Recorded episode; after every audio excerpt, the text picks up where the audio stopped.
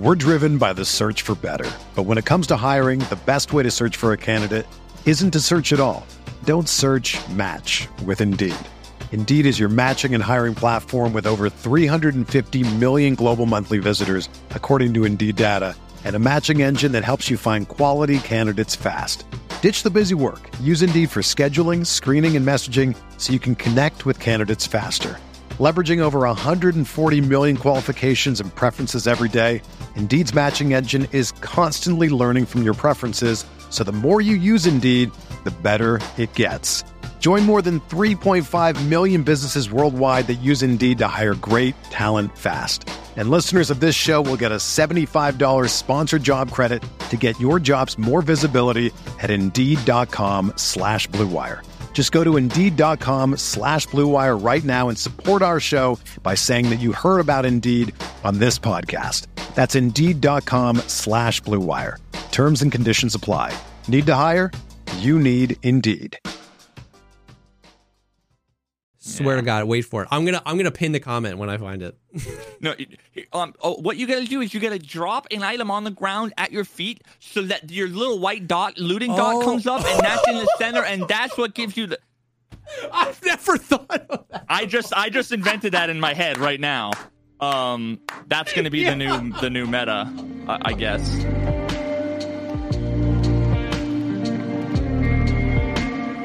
What's up, everyone? Welcome to the Pogcast, the show dedicated to talking about all the bonkers things in life, like music, content creation, and video games. I'm one of your co-hosts, Jesse Kazam, And I am uh, the Bionic Man. the Bionic Man. Yeah, I had. Uh, we didn't. We're doing the podcast late. It's it's another Saturday episode because on Thursday I had uh, Oh yeah, a procedure done. I know. I think we've talked before about my like acid reflux, Yeah, yeah, yeah. esophagus, cough, shit. So I had an endoscopy, um, and as a part of that, they actually attach on this little tiny computer pill chip thing to the inside of my esophagus and it sits there for like a week and measures the, the acidity in my esophagus and it connects remotely to this little compu- oh, What? perfect timing. You guys hear that? I have to tap my microphone Yeah, for it to pick my it up. noise gate um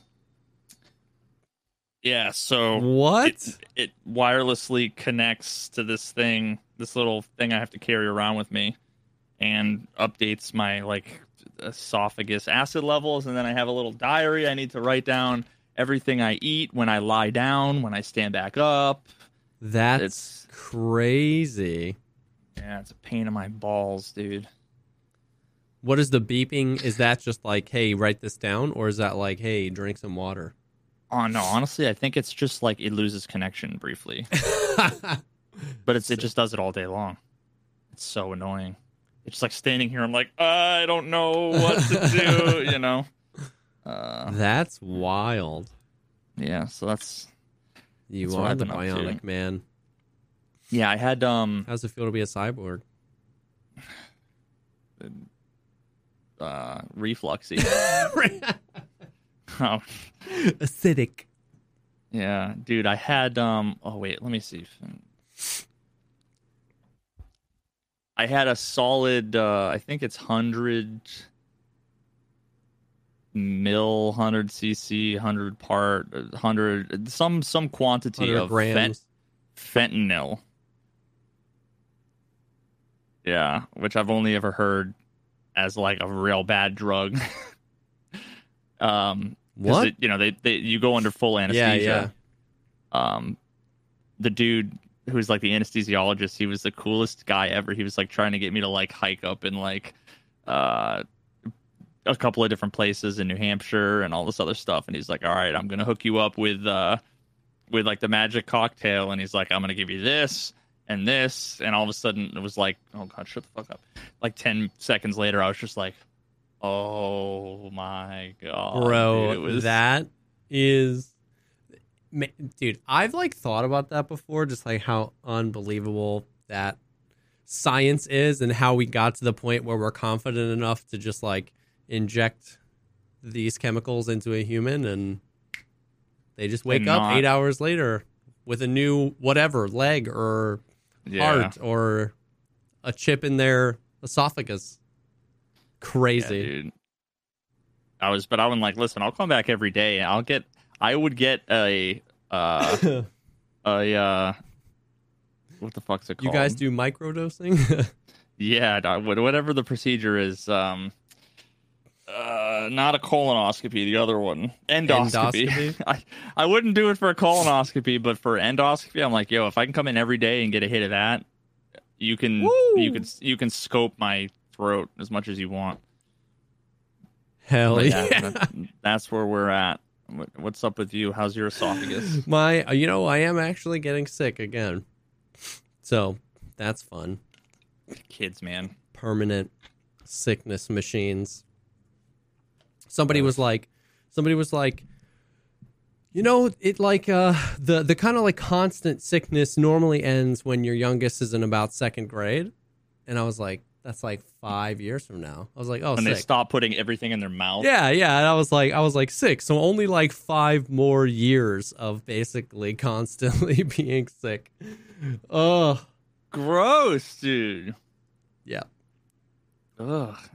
And you're gonna be sticky the whole time too. yeah, yeah. We got the the little one is he's got super runny nose, and it's just like All oh day. God. he has he'll have this huge red. It's all just raw because you know what I mean. Just like imagine Aw, just poor guy. and then his it'll be so much his arm will have like a red like raw rat because it's just like it's so instinctual it's just like you feel something on your face you know what i mean it's like he's not like i need a tissue he's two years old right he's just gonna like rub and it oh dude it's you just feel so bad for him it's like such Poor a guy. weird combination of i'm like so annoyed with you because i know Yeah. how to handle this and i wish you would just handle it but Yeah. i feel so bad for you at the same time because i can recognize that you don't know how to handle anything so Yeah. yeah. But Oh man. other than that, it's been good.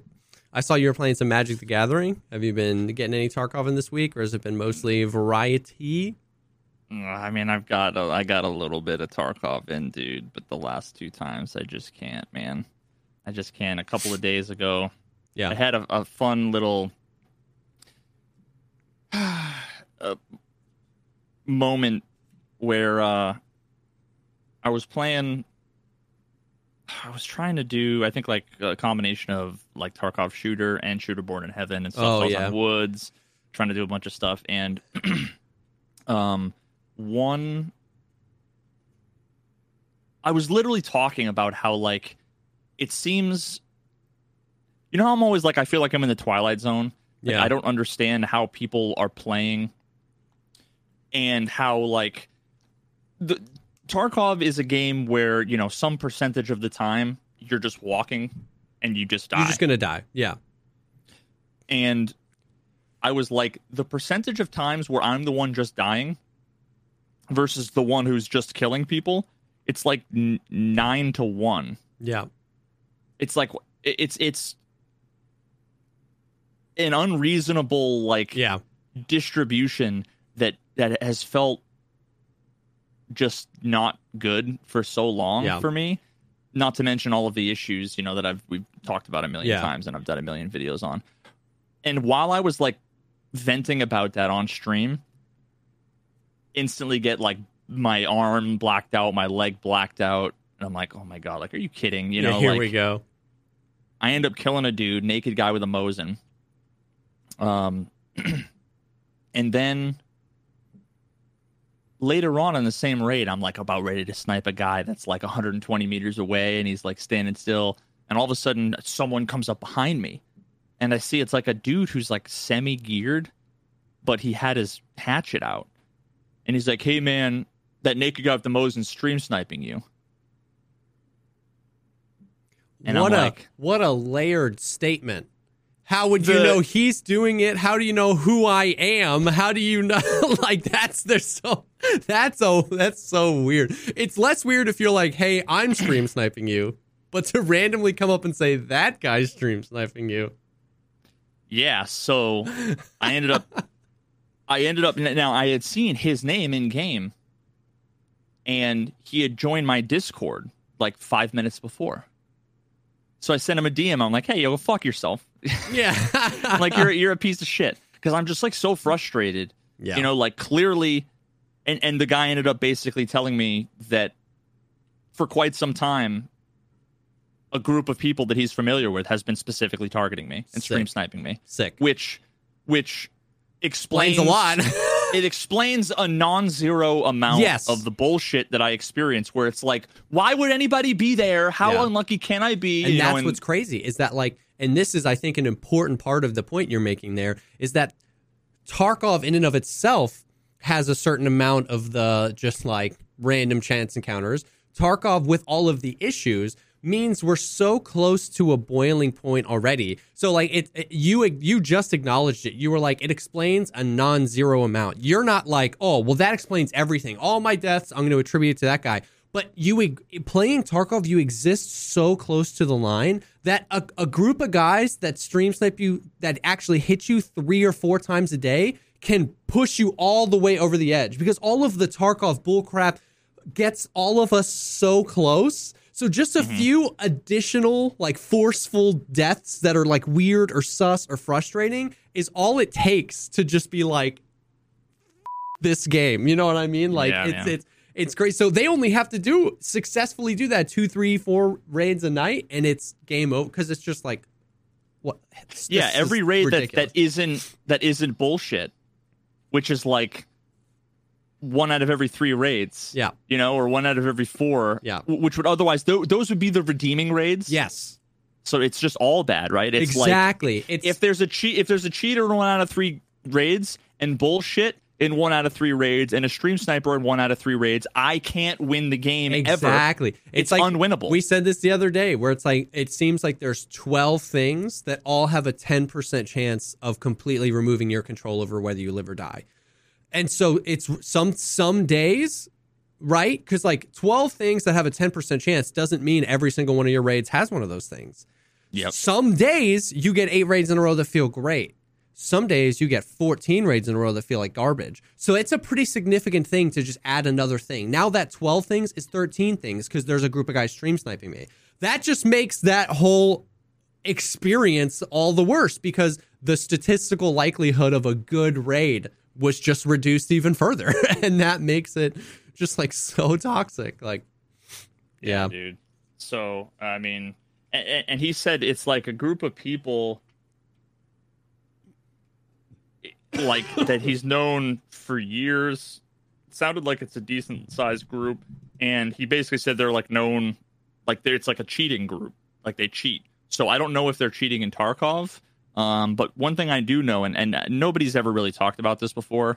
Um, but I mean, at this point, I just don't fucking care. I'm just going to Yeah. come out and say it that there are cheats out there that will allow you to essentially tie yourself to a, a, someone else's account. Yeah, I've heard. I've heard and it'll this. put it will put you in whatever lobbies, like whatever the queue is. It'll put you in their queue. you like lobby follow them. Like it just like attach. Yeah, I've heard this that. happened to like this happened to like Ghost Freak and a few other people for for literally like months and months and months. You'd have the same person. You'd hide your screen. You'd change servers. They'd be in your next raid. Um, Yeah, and see, th- yeah. So, I mean, who knows how much of that? And and see, that's like that's another thing that's just like absolutely fucking killing like my mental health. Is and I know talking about this is just like makes me more of a target, but like the less I play Tarkov, the less I fucking care. yeah, You know, I'd much rather vent about it and have me be a little bit more of a target potentially than yeah. not talk to Bottle anybody it about it. Um, just because I, I want more people to fucking understand where I'm coming from with like my frustrations and stuff. Because maybe they'll, you know, people. A non-zero number of people will stop being like, "Oh, all he does is bitch and moan about the game, and it's a skill issue." You can say skill issue all you want, but none of you fucking clowns have people literally specifically targeting you, cheating, and Yeah. killing you and having all the information. Like I, I'm not playing the same. I've been saying I'm not playing the same game as you. Yeah. Well, now I mean, You literally have cheaters admitting it. Yeah, like, and and Um, and the great thing, like, think about think about how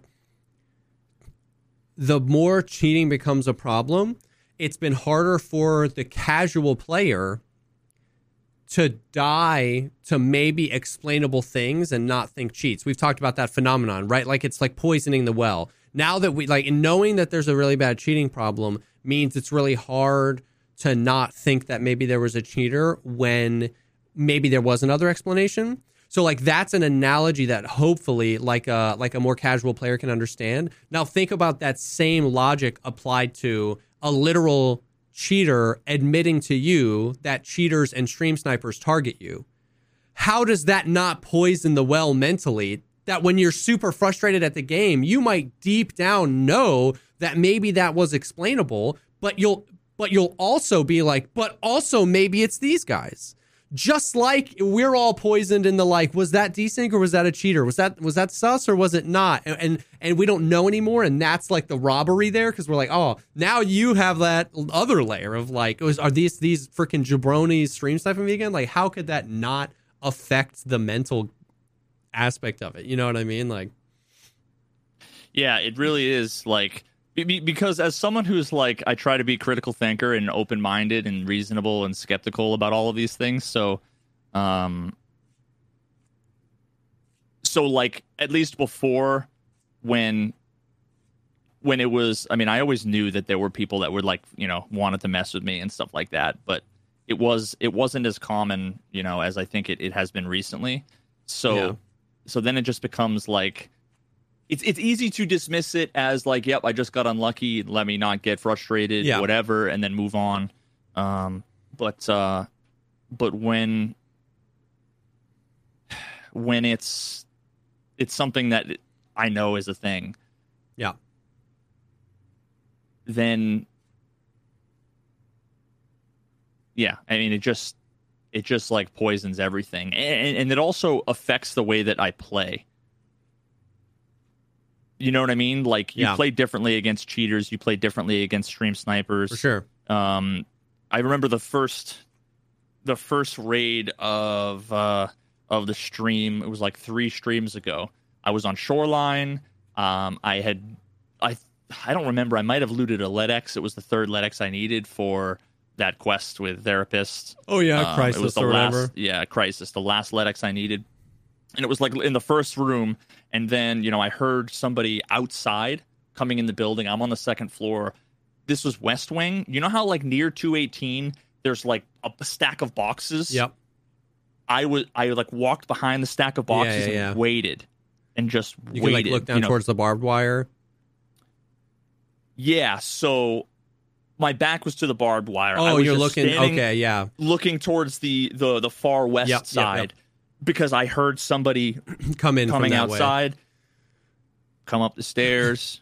All of a sudden, clink clink, grenade explodes. And of course, there's two fucking dudes in chat saying it's a common grenade spot, dude. He was Yeah, oh yeah, yeah, yeah, yeah, yeah, like, yeah, yeah. Okay, dude. Like, t- tell me, tell me that you're not a reasonable human being without telling yeah. me that you're not a reason.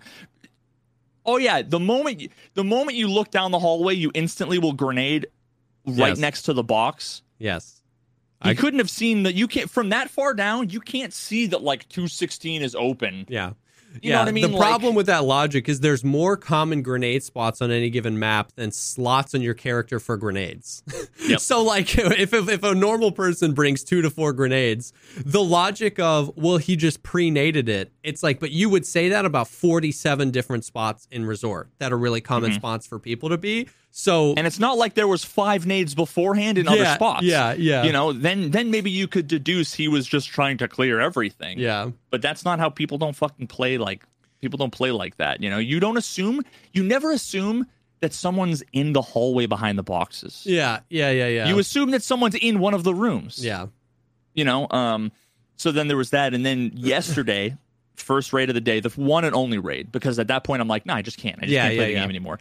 Um, it was I was doing the quest on woods where you try to get three kills with a bolt oh, action. Oh, yeah. Um, and I went over into the like the little scav camp with all like the medical and food stuff. Yeah.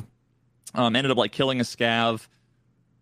Like seven minutes had gone by, and I was like waiting because I heard someone in the distance, and I was like kind of trying to see if I could get an angle on like a shooter shot but I just never saw anybody. It was like a long time went by. Yeah. And then all of a sudden, clink, clink, clink, kaboom. It was like two inches to the left next to the concrete. So I, I didn't take any damage, but I'm like, okay, you know, like he only threw one nade. He didn't threw. se- Yeah. he didn't throw seven. You know, it was right next to me, and I was in. You know, there, there's the container with like the dead bodies. Um, it just has like a couple Oh, of yeah. covered up dead bodies Yep. and like a table. Underneath it, there's like a little area. That's where I was. The grenade landed like right there, which is like of all the places. Yeah. Um, and then the dude comes sprinting in. I see he's like juiced. Comes sprinting in, and I was like, I didn't even ADS, like no noises whatsoever, and I'm like holding, and you see him run right up to the corner where the angle where I'm like holding, Yep. And then stop, and then run right up to the right, like just never when when when there's a situation like that, and you never get a, a single pixel of a sight on the yeah. guy Yeah. Yeah. Yeah. until the one moment where he peeks And you die. in your direction and starts popping shots off. Now, it, it actually, he peaked and he was looking right in my direction. I ended up shooting because I was ready for him. Yeah. But he just like peaked, went, I'm like, oh, okay. You know, so then we ended up, he ended up killing me. But it's like, those fights, they don't feel normal. They don't feel real. Yeah. They don't. it's like, exactly how you move when you have fucking walls. Yeah. When you have ESP or radar or whatever, you know that that I'm not going to go there Yep. or there because they can see me and you just run everywhere in between without ever exposing a pixel of your body. Like give me a fucking break. Yeah. Yeah. And after literally So, like yeah. hundreds of thousands of organic fights over the career of Tarkov, it's like it's just it's not unreasonable to assume that like things feel suspicious. It's not you know what I mean? It it yeah, you can just tell. You- Yeah, and it's not like he he ran out of the you know he like in any normal situation the guy doing all that would just run out the front and go on with his day. Yeah. Like literally four minutes of him just running back and forth, not looting containers, just like running to the angle, and I'm like, and he doesn't peek, and he runs to the other side, and I'm like, oh. you know, Yep. there's like it's possible it was legit, right? Yeah. but it's like again, it's a numbers game. It's I know a I'm being numbers targeted. game, and you know, you, and exactly, and you know that it this happens. You know what I mean? And it's like, oh man, So yeah, that's my been my Tarkov experience. So I've been playing Magic. I've been playing. I, I can't wait for Diablo Four to come out. Got to wait two months. Yeah. for that. Um, been playing. Uh, I mean, I just played Hearthstone. Got to Legend. Um, on Classic, but it's mostly bots anyway these days. really? nobody plays. Nobody plays that game mode anymore. Um, I just can't learn like eight years worth of cards Yeah. you know so i just play classic which is like the original few sets um yeah that's that's been it Yep. that's been it what about you I mean, just lots of Tarkov. I mean, I'm free from Kappa or anything. I like started doing. I had like a weekly to. I had a weekly to kill like 30 PMCs or 50 PMCs with a Kedr, which I was like, oh, this will be fun. And it was like the very first night. Uh, me and Jay were playing Woods, and I got like 14 kills in that night. I mean, and, and that was just with the Kedr. We killed a bunch of other people. It was like so fun. And then the next like two days, it was just like death after death after death. And then I was just like, nah, because like it's it's fun when it's fun, but like when it's just the I have a stash full of gear and every time I die I'm buying another Kedr and eight mags and 100 200 rounds of ammo. It's like I'm just going to use the freaking guns. You know what I mean? It's like I don't Yeah. I don't need I don't I'm not working towards cap. I don't need anything, but it was like but yeah, I mean like straights is super fun. That's basically all I'm playing. Um we had I had we had another like insane um insane decent. We were playing last night with Desmond and Seal, and Desmond team killed me. It was just like communication, and like because it was Desmond, I was like, okay, clip that and let's pull it up because like we were on streets, and I was like, I mean, I was three business days behind this like pillar. Like I was, I was much closer. I was much closer to being a, to be uh, to, to like right side peeking this pillar but Desmond killed me from the left side of it with a headshot. So like my head on my screen, if you take the big pillar in front of me, center it, I'm on the right half, like I'm moving this way. And I was like, clip it. And when he's shooting at me, he can see my entire body peeked out from the pillar. And it's like, blah, blah, blah. And Desmond's nuts. So he hits his shots, right? So he freaking shoots me in the head and I die. And it was just like, yeah, you know what I mean? It's not like a huge revelation, but it's just like you bank those when you have the clips, when you like have the receipts to like show this is how bad it is. Um Well, see, you know what? I, you know what I just thought there too is that we always say like, well, there's desync, right? So technically, you wouldn't die behind the corner; you would just die earlier. Yeah. Well, t- actually, no.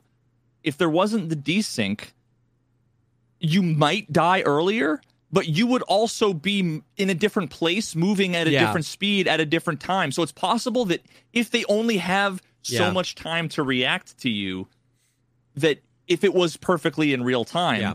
it, they wouldn't be enough time for them to aim and hit the shot because you'd be behind the pillar, right? Exactly. It's hard to like it's hard to it's hard to understand what actually would have happened in an encounter because what it seems like is is two unreliable sources present information to the almighty server and the almighty server doesn't decide what's reliable from your story and what's reliable from your story it just goes you were the right one so like it feels like the server authenticating either one, e- e- both sides of the story have bad data. On Desmond's side, I was way out. On my side, I was way in. But where were the true and actual positions of each person at that time? You know what I mean? Would it would it have been somewhere in the middle where I was getting back behind cover while Desmond was still peeking, and actually he wouldn't have got any shots on me, and maybe it would have been like a an engagement there or whatever, or I could have said, "Hey, that was me." But because it just goes, "Oh, this is the one," it still feels like almost it's it's it's like enough desync that if it was fixed, it actually might have changed the tide of a fight, not just been like, oh, you would have died on that peak.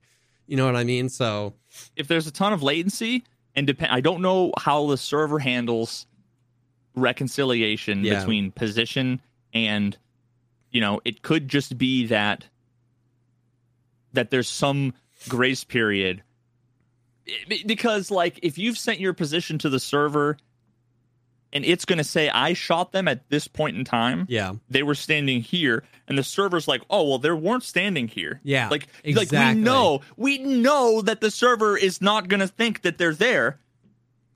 It's going to think that you're here. It's either going to have to say like no your bullets don't count yeah, which sucks or it's going to have to say yes they do count which sucks for the other For the person other guy. or they have to or they say sure it always counts. Yep, exactly. or they say which which always which will always reward the person shooting yeah, and moving um or maybe there's some like wiggle room where it's like as long as you're within three feet or Yeah. something then they will respect what you saw because otherwise see the thing is is that like if if i was implementing let, i'm not saying this is how they do it i'm just saying like for the sake of argument Yeah. if i did not care about the truth of the situation Yeah. but i just wanted things to seem the least broken the least broken total for everybody Yeah. it's make it fucking totally client authoritative you'll die behind a wall and people will say desync, but then the other person who's doing the killing will be like, yeah, I fucking own them. They won't realize Yeah, it, right? But if you lay into somebody and you see blood and you headshot, headshot, headshot, headshot, oh god, oh I no, think just oh good. OBS is probably gonna crash. Am I frozen? I, you're oh frozen my on God. Discord. Yeah, yeah, yeah. Well, that just. I, I don't know what what the people who are watching on YouTube are going to see. Probably just like It's I don't. snap to this. But yeah, uh, did, did we end up including the bits about last week when we did the two ad reads and how both times it like crashed? I'm sure we talked about that. That must have made it in, right? I think part of it did. I cut out like all the stuff where it was weird, but I think part of it. Yeah. But yeah, Yeah, I, I haven't had OBS crashing. I haven't had OBS crash and my internet die a single time since the last podcast we did. Um, I'm I have made some friends with some uh, infosec folks over the years, and uh, I'm gonna have them fucking take a look at this. Might be needing. I might need to call them up. yeah, Yikes. yeah, yeah, Sus. yeah. I I actually just recently had to deal with them as of uh, yesterday. Did you see the whole saga on Twitter? I know this isn't Tarkov, but it's topical. No. um i tweeted like you, just, you didn't see the warning i tweeted um so i said warning all my streamer slash youtuber friends and um i I oh, added yeah, yeah, yeah. I added this dude F F L Scotty S K O T T Y. I don't know. Yeah, He's a fucking scumbag. Um, I said him and presumably others are posing as representatives for companies that want to sponsor YouTube videos and streams.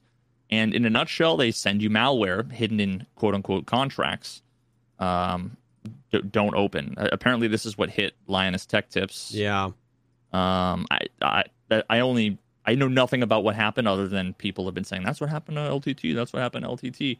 But, um, but yeah, I actually finished a, a contacts comparison video recently and was like waiting to finish it because I was in talks with this guy. You know, he's like, "Oh, I'll pay you, you know, X amount of dollars for a 35 second fucking ad read in your video." For like, uh, have you heard of the company TrueLancer? It, it's like freelance Oh, services, yeah, kind of yeah, similar yeah. to Fiverr. Yeah, yeah, yeah. Um, he, he, you know, and and his Twitter, he had like 1,200 followers. Um, his Twitter, you know, had like website information and you know whatever, and it's like as legitimate as somebody can look. Um, he sent me a Google Drive link, uh, and I and I, you know, I I downloaded it, and then well, actually no, I went to go click on it, and it was it was a dead link. Um, and I'm like, oh, it's there's nothing there. So then he like was like, oh, uh, I, I updated it. Go go take a look here, and it was password protected. And already like the number of steps that I had to go through and all this stuff, I'm like, hmm. Um, but then when he responded back with the updated link, like ten hours later, and I was like in bed on my laptop on my Mac. I, got, I finally got a new MacBook, um, and uh, I mean, you, Macs just don't have the same yeah, yeah. virus worries and stuff like that. So I ended up uh, opening up the fucking RAR file after downloading it, and I see um, there's two files. There's a video which was like a the True Lancer, Yeah, you know, the kind of thing B-roll or whatever in- yeah, you would put for in. the ad, and then the other thing I saw was contract contract agreement for YouTube partners dot PDF dot SCR, and I'm like, what the fuck is that? And then I see size 1.42 gigabytes. Yo, That's a big PDF. that's huh? a large PDF. Um, yeah. So so we had that. Um, so I already was like, I instantly responded back because the guy was like, oh, he kept saying too, let me know when you open it. Not let me know when you sign the Oh, contract. Let me know when you open it. Like like rock hard for fucking. Let me know.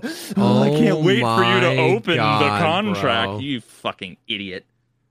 Such a clown. So I I just responded back to what did I fuck? What did I say? I'm, I was like, really, bro? And I was like, do people actually fall for this shit, or was I the first one you've tried? And he was like, strangely enough, people do. Smiley face. And I was like, wow, you're a fucking asshole, dude. You're a clown. And he's like, why didn't you open the file? And I said, why didn't you do something meaningful with your life instead of preying on people? and of course, I reported him, but he still, he literally still has, he's got the blue check mark. He paid for Twitter, you know, whatever. Um, I reported Bet him he did. and he his account's still there. Still says True Lancer. He's still got the website. I emailed True Lancer and was like, "This guy's trying to scam people." Um, but what ended up happening was uh, a a uh, an associate of mine um, who Yo, will remain will remain anonymous. He uh, he went through and did the whole fucking analysis, opened it up in like a VM, you know, did the Yeah. whole thing. Um, and I have like a full fucking report. So all of those gigabytes is literally it's literally just garbage data appended onto the end of of a small file um, to fill it up, presumably because like Google Drive and other pieces of software they don't virus or malware scan above a certain file size limit. oh, Um, I think that's also why they password protect it too, and like throw it in a fucking RAR. Um, but then, What? uh, the hell, dude. yeah, and then let me look. He said, uh, basically, what what it does is it's a credential harvester, and it steals your like crypto wallets, and it like connects to like Telegram channels and a bunch of like specific IP addresses, and harvests a bunch of information, all of your session data on your browsers. Yep. It grabs all of that. It fucking owns you, um, and uh, and sends it all off to wherever. Now, now I don't think it was targeted. um, because there were other people who responded, like other even smaller YouTubers and Twitch streamers who sh- sent pictures of that guy in their DMs, being like, "Yo, you want to do fucking this sponsored whatever?" Um, Dude. yeah, so I'm gonna have to talk to him and or some other folks I know to see if we can't figure out what the fuck is going on. Bro, that is awful. Freaking why do people have to suck so hard? Oh, And it makes it even worse that OBS has like this. I'm pretty sure it's an OBS bug, which will like when there's some sort of connection issue, it it crashes, yeah. and then when when you restart it, there's no audio. Ugh. So Ugh. I'll get to I'll get to the bottom of it. Yeah. That's insane. Anyway, so enough of that. Back to I mean, yeah. So if I you were talking about just Tarky. desync and and we were just talking about that and yeah that i don't know that like it's it's impossible to tell what the hell actually was supposed to happen when anything like that happens but yeah turkey in general it's been like it's been weird man obviously i know and there's two types of people that listen to the podcast people that know and understand where we are with tarkov and enjoy it because it's cathartic and people who are like oh my god you guys just want to complain there's nothing new right we've talked about everything it's just like it's been imagine listening to a podcast that you hate I, yeah, to. imagine That's like literally- signing up to listen to a two and a half hour thing that you know you hate. Yeah, see the difference is is that like people are like, why do you fucking play the game and do a podcast when you complain? It's like, well, there's a number of reasons that we don't have to explain why. Yeah, But let's just say it's just money. I mean, I'm doing something that I don't want to do for money. You're doing something you don't want to do for no money. who's who's more unreasonable? exactly. Who's more unreasonable? Yo, But all the positive people, we appreciate you for real, So we- it's overwhelmingly positive. You know what I mean? My favorite is when it's like streamers don't criticize the game. It's like, let me introduce you to the podcast. Criticism of the game, two hours a week. You know what I mean? Anyways, um, but yeah, so Tarkov's been more of the same. It's been like, so I know this is gonna make you like, not like like because we've talked about it before. I feel like my survival rate is going down like steadily. Like it hit a point where it was like in the low 70s and it's just been like for probably a month now steadily going down. I feel like I'm dying like the fact that my survival rate right now is 61% blows me away cuz if cuz if I had to guess, I I imagine I die more than half of my raids. Like it feels that way. But I'm making money like hand over fist. Like I went from like 24 million to like 37 million in the past 2 weeks. And we were kind of dissecting how like bad that feels. Like it doesn't even if you're newer to the game, money going up is an addicting dopamine hit, right? Like more money, more gear, more be- better ammo and stuff like that. But like 6,000 hours into the game, like I, like I feel like I'm losing all the time and that the fights aren't fun or meaningful and I'm making a bunch of money. It just it starts to have me question like why? Like what is this money for? Like I don't like you know what I mean? It's been like a weird and I know like we've said before and a lot of it is because I play with the duo and I get a bunch of stuff back in insurance and stuff like that. And you know, it's a lot easier to win fights when you've got somebody when I get hurt, I can fall back. But it's just been it's so weird that like as my survival rate goes down, my money goes up. And it's just like it just it's just this weird like I don't know, it just feels weird. You know what I mean? I don't know. Do you think? Do you think it's? I guess why? Why is that? Is it? I think it's a combination of like the way I loot, I prioritize gear over valuables. So where I'm at right now in my wipe, so like early wipe, every time I die, I have to buy a lot of stuff. Where I'm at now with my wipe is every time I die, I don't have to buy anything. Like I don't have to buy anything. I have armors, helmets, guns, pistol grips, magazines, ammo, Comtacs, meds. I don't have to buy anything. So, and if I don't have to buy anything, and let's say like 45% of the time when I die, I get most of that gear back in insurance, then every time I win, it's just straight profit, right? Like, you know what I mean? Like, and I'm playing basically exclusively streets. I don't even have any of the good streets keys, by the way. And it's just like the loot on streets is insane. So it's just like, dude, it's the, it's the complete opposite for me. Yeah. Every raid, if I survive a raid, I have to repair my armor, which Yeah. is either wicked expensive or it's a huge chunk of the seven hundred thousand ruble armor repair kit. yeah, Um, and then I have to buy another Salewa, another Propital. yeah, another three stims because I did, you know, use the hundred, the Yeah. two hundred thousand stim cocktail. Because if I survive, then that means I'm full of loot, Yeah. and I'm alone, so I have to use the stims to get out in a reasonable amount of time, yeah, yeah, yeah, to avoid like player scavs, stream sniping, or whatever. for sure. Um, so it's like if I take out a bunch of junk, yeah, a gun. And maybe a rig that is probably evens out in value for the repair cost than what you get. yeah, and then I spend 20, 220, 240. If I need to buy like another fucking like even just the um the three use tourniquet and like Oh, yeah, uh, the- a splint the Calic, that's another yeah, 20 or 30 grand yeah, um i mean it's a quarter of a million rubles yeah, per raid Yep. if i survive yeah, because what I have in my thick item case is a bunch of armors yeah, that I don't want. I'm not going to wear slick.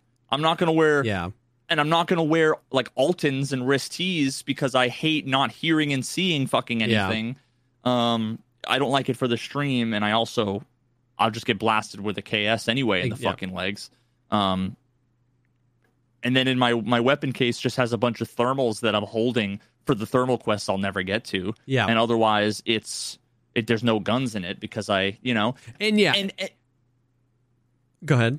you know if I if I go on shoreline and I survive like Yeah. three or four raids in a row if I find dead shoreline raids because it's like early in the morning on a Yeah. Tuesday well then I end up with like 10 Salewas and like some stems but then in 10 runs they're gone Yeah. and I'm back to buying them again Yeah, yeah, yeah.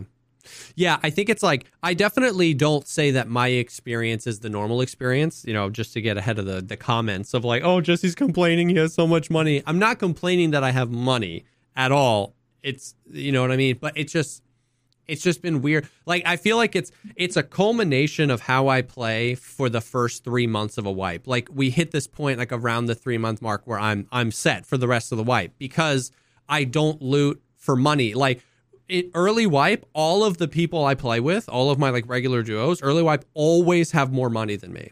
Because like when they find things or valuables, like they sell, and they always have a ton more money, ton more flea market rep than I do. But then like there's this p- tipping point where like I get to a point in the wipe, and it's never like a conscious point, but I just get to a point where like I'm set. I could die 75 raids in a row and not have to buy anything within traders, except maybe a few magazines. Like I'm cruising because like because all wipe, you know what I mean? It's like a little bit here, a little bit there, but from day one of the wipe, I prioritize full IFAKs over, you know what I mean, like this, you know, growl foregrip that's worth more on the flea because I want to fill my med case with meds. Like right now, I have a Propital med case that's full with Propital to the brim, full with Propital, and I and I craft more. So you know, so it's like so in the beginning, I'm cash poor because I'm I'm I'm such a hoarder. I hoard all the loot. And then I get to this breaking point where between surviving enough of my raids and getting enough back from insurance, it's like a like I'm almost I'm almost just pulling out of interest. You know what I mean? Like the the the everything stays the same and I have to pull a little out of interest and then I make a bunch of money um passively off like crafting things. Like I I permanent like if you run streets, you will never need another sugar in your life. Like I've just there's sugars everywhere. So I craft uh moonshines. Like you know what I mean? I use the water fil- filter and I craft the super waters and then I always have the sugar. I craft moonshines. Um I almost have a fridge full of moonshines right now. And it's like when it gets full, I don't really care what to do with them. So I'm going to sell them all for 270,000 rubles and make 8 million just like right there off Your, moonshine. your fridge, you have more than I have in like all my cases. Yeah, yeah. It's like so so and then I'm crafting Propital nonstop. So if I wanted to sell a bunch of those for money, I could. Um so it's like everything stays the same as far as like gear. And then it's like if I have a day of really good raids, especially on streets, you're finding Veritas picks and GP coins and lions and cats, and it's like you you know you do good and you have a, a few good raids. But on a bad day where I die a lot, my ruble count generally stays exactly the same. And so I Well, and that's where I'm at. It's like I'm basically like always. I'm never making Yeah. any progress. Um, if I'm losing a ton of money, it's like I'm trading a million rubles for a junk box full of shit to then sell it all to get a million and rubles you- to then buy a bunch Yeah. of gear to then use it to fill up my junk box to then die a bunch Yeah. to then sell it all. It's And once again, I'm not complaining. I love the way I play. I always prefer. I have this. I have. I have to have this conversation a hundred times a day, where people are like, "Why didn't you? Why, why are you taking that armor? Like, why are you taking this? Why are you like drop drop that gun?" The amount of times, like, I have this like, I have this like personal moral thing where like, unless it's absolutely necessary, I'll never fraud my own gun because at like like I'll have like a little M- uh, an MP7 right, and I'll leave behind a juice cannon because I can't fit it in my bag, and chat will be like, "Fraud your gun," and I'll be like, "No, this gun killed these guys. This is my gun. I don't leave this behind." Like it's just like a little game I play with myself Yeah, where I'm yeah. like, and I have to have this conversation. Dude, people are like, they like, dude, YouTube comments, TikTok comments, people are always mauling about how I loot, but I just like it. I like the concept of like I loot what I want to use, not what I want to sell, and it like takes a really people, people assume that you're as much of an idiot as they are. yeah, yeah. And so that takes a really long time to build to a point where then I start making just like profit hand over fist because my stash is out of space. And I, then I finally start selling guns and armor because it all just sits up at the top. And so it's like, I'm definitely not complaining. I love playing Tarkov that way. I was just saying it was like kind of an interesting tidbit on like, on like what are we what are we doing? Like why do we why do we play the game? And once again i know if you're if you're new to the game like I, i'm if you're new to the game and you don't understand how we are wondering like what's the point what's the point? Why keep playing the game? That's fine. Like i want you to enjoy that honeymoon period. You know what i mean? But like i kind of put this down later of like i've been getting the question a lot recently like like like what what happens when the game has no wipes which obviously is uh, like a we don't know if that'll ever happen b if it does happen it's so far from now that so many other things could happen in the game between now and then that answer the question for us before we get to that point. So it's kind of like I don't really in, engage with that question a lot, but it was just like I I think what happened was we stumbled into such a good analogy last week on the podcast and I've been ruminating on it. It's been living in my brain nonstop. This this concept of like when you want endgame, you know, when you want like which endgame c- could could almost be used to describe the player has completed the main objectives, but we'd like the passionate players to basically play in perpetuity. How do Yeah. we maximize playtime with minimal dev effort? feels like a general way to explain Endgame. It doesn't mean there needs to be a raid. That was just how World of Warcraft created Endgame. They would create these raids. Yeah. And so and so last week we talked about how like when you when the player has arrived at whatever it is, let's say max traders for Tarkov cuz Kappa is very unobtainable for the average player. But like let's say max traders, they've done all that the game really wants them to do. Like we talked last week about like there's two ways to go.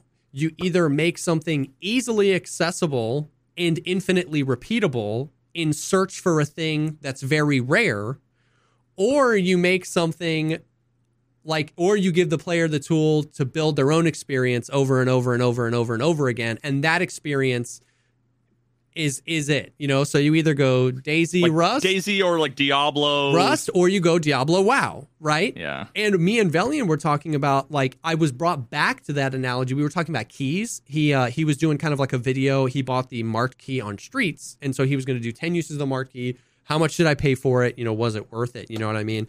And it was like, and then AnneMunition was watching us play, and she even tweeted. She didn't even know that he was doing that, but she ended up tweeting out she was like, "Man, why is it that when we open a marked room, we get like a P90 and an ammo case? Like this is like these are like the rarest, you know, the best you can get is an ammo case. Normally, you just get a P90 and some regular ammo. People are opening the dorms marked room to completely nothing, like not even Keter ammo, like completely nothing.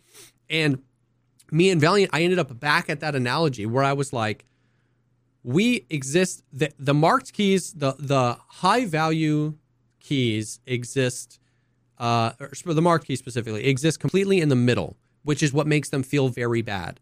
If and I told this to Valiant and he like blew his mind and he was like, "Yes." I was like, "If the marked key had one use or two uses when you found it, but the key was rare, very rare, and it was a guarantee like Omega Juice, like weapons case that might even be full of weapons. Dude, I would go in with a five man and I would Yeah. have them. You fucking clear west side. You clear east side. Yeah. Everybody hunker imagine it, down. Imagine it loot so juiced you could actually enough juice to like split with a squad. Like I found the key. If you guys come with me, I'm gonna give you some loot.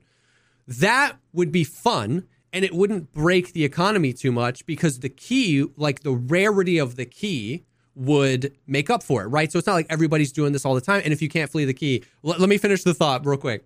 Or you go the other way where the marked key has 200 uses and they're easy to obtain, but the chance of finding rare loot in there is very low. It's one like let's say let's say the marked key is the only place in Tarkov you can find a weapons case. yeah. That's how WoW does it. This raid is the only place in the game you can find this armor. And it's one out of a hundred Do raids. it a thousand times and you might find it. Yeah. Either of those reality realities are fun, more fun than we have now for keys, because you either get the key and then the fun is the farm. I'm not, I'm not saying, by the way, I'm not saying every, I'm not saying the Venn diagram of every Tarkov player would find both of those things fun. I'm saying compared to what we have, that's objectively better game design because there's a large group of people that do find fun in the grind, in the farm, right? I'm going to farm this and I'm going to hope for the goaded spawn. I'm going to hope for the weapons case full of loot, but it's, it's going to happen very rare. But the key needs to be accessible if that's the case. Or the key should be rare. You can't buy it off the flea. It's only one use, but it's n- not so in the butt so loot. Yeah. What we have is an expensive, rare key with 10 uses, and you could legitimately go all 10 of those uses and not find anything and just find like a mutant is the I got best an thing. injector case. Is the one thing I found in ten uses. Or you could find three of those. The first, Yep. the first key Velian used, he found three injector cases, two docs cases, a dog tag case, and an ammo case in the ten uses. But the second one, the one he did for the video, he found a ammo case. That was it. Other than like guns, which are often bad guns. You know what I mean? Like so, we were. So I was like, I was brought back to that analogy of like the. Tarkov kind of exists in the middle, where when you when you arrive at level 42 or at Kappa or at 15, whatever your goal is, the game doesn't really provide you infinitely farmable content that's fun.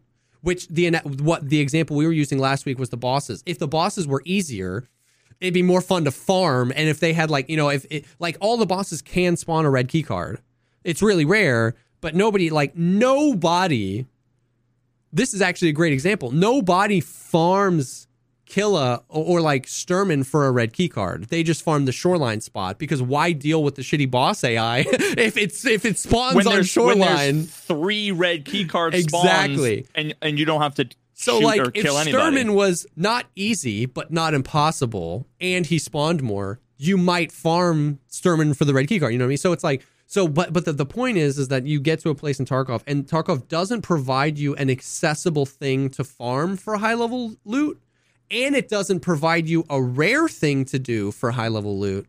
It just says go to streets, make bank off of moonshines and sugars and gold skulls, and then buy everything that you want.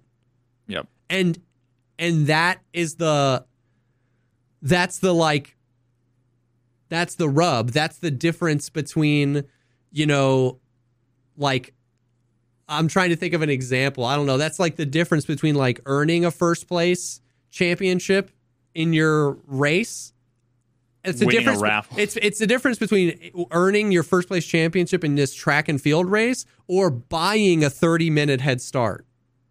yeah. You're like, I won with my money. That doesn't feel as good. And the game doesn't really do that. And then, and we talked about that last week, and I have just been ruminating on that. And then I even, we, I was like, man, we could apply the same exact logic to keys, where like it, it arrives at a fork in the road and decides to plow through the middle and not go either direction. And what's crazy about Tarkov is that there's so many locked rooms, the game could valuably do both where you could have 10 rooms that have keys with like 200 uses or 300 uses, and you could have 10 rooms across all the maps that all have super rare keys with one use. And then the player could actually vacillate between the two. You could be farming this room and then find this nutty key and be like, okay, guys, we got to get the squad. And because both of them are balanced between like the rarity of the key and the rarity of the loot and the common key, it wouldn't even necessarily break the economy. And I don't care about the economy because the economy's already broken. Like people talk about like whenever we throw out ideas, people are like, well, yeah, but then it would break the economy. Sheaf, I love Sheaf, by the way. Like I love this man. This isn't a diss on him. He just did a 24 hour stream. He made 116 million rubles in 24 hours. All he did was play streets. 116 million rubles in 24 hours. But don't don't do anything for the casuals that could break the economy. It's like it's it's like you can be as rich as you want in this game. Just freaking scav streets, PMC streets, profit. Yeah, like and and presumably he probably plays on the the deadest raids he the deadest servers that he can because that's just like no shade, but that's just the streamer meta. yeah, That's the streamer. The, all the streamers that want to f- maximize their money, I promise you, they play on strategically the deadest servers that they can.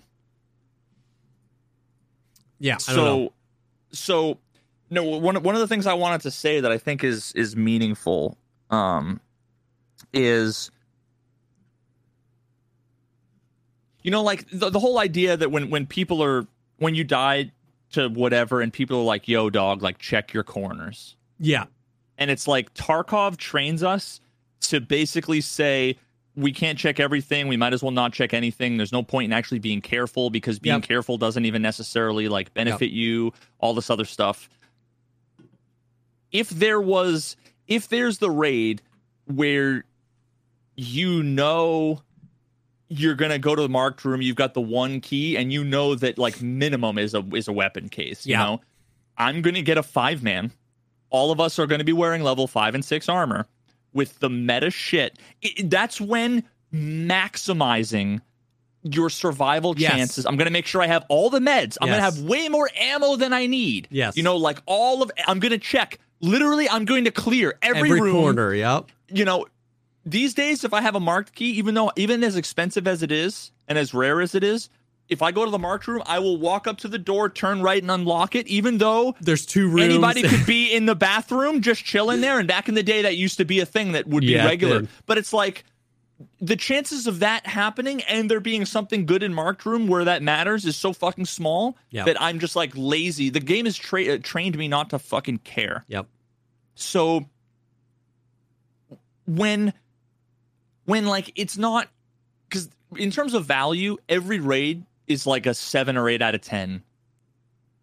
J- average. Yeah. You know, if you just fill your bag up Yeah. with the, th- whatever shit you find Yeah. going from one side of the map to the other, even if it's junk Yeah. from toolboxes, you will have like more money than any of us had in fucking Oh, yeah. ever in the entire wipe. You remember when You ten know, million like- rubles was like rich, rich? Oh, like you had ten million Two, rubles. two, two million was, was like- way more than you ever needed ballin'. because there was no flea market. yeah, and Gen fours were hundred thousand rubles. Well, Gen 4 wasn't in the game at that point. Well, yeah, but yeah. like scavs spawned normal scavs.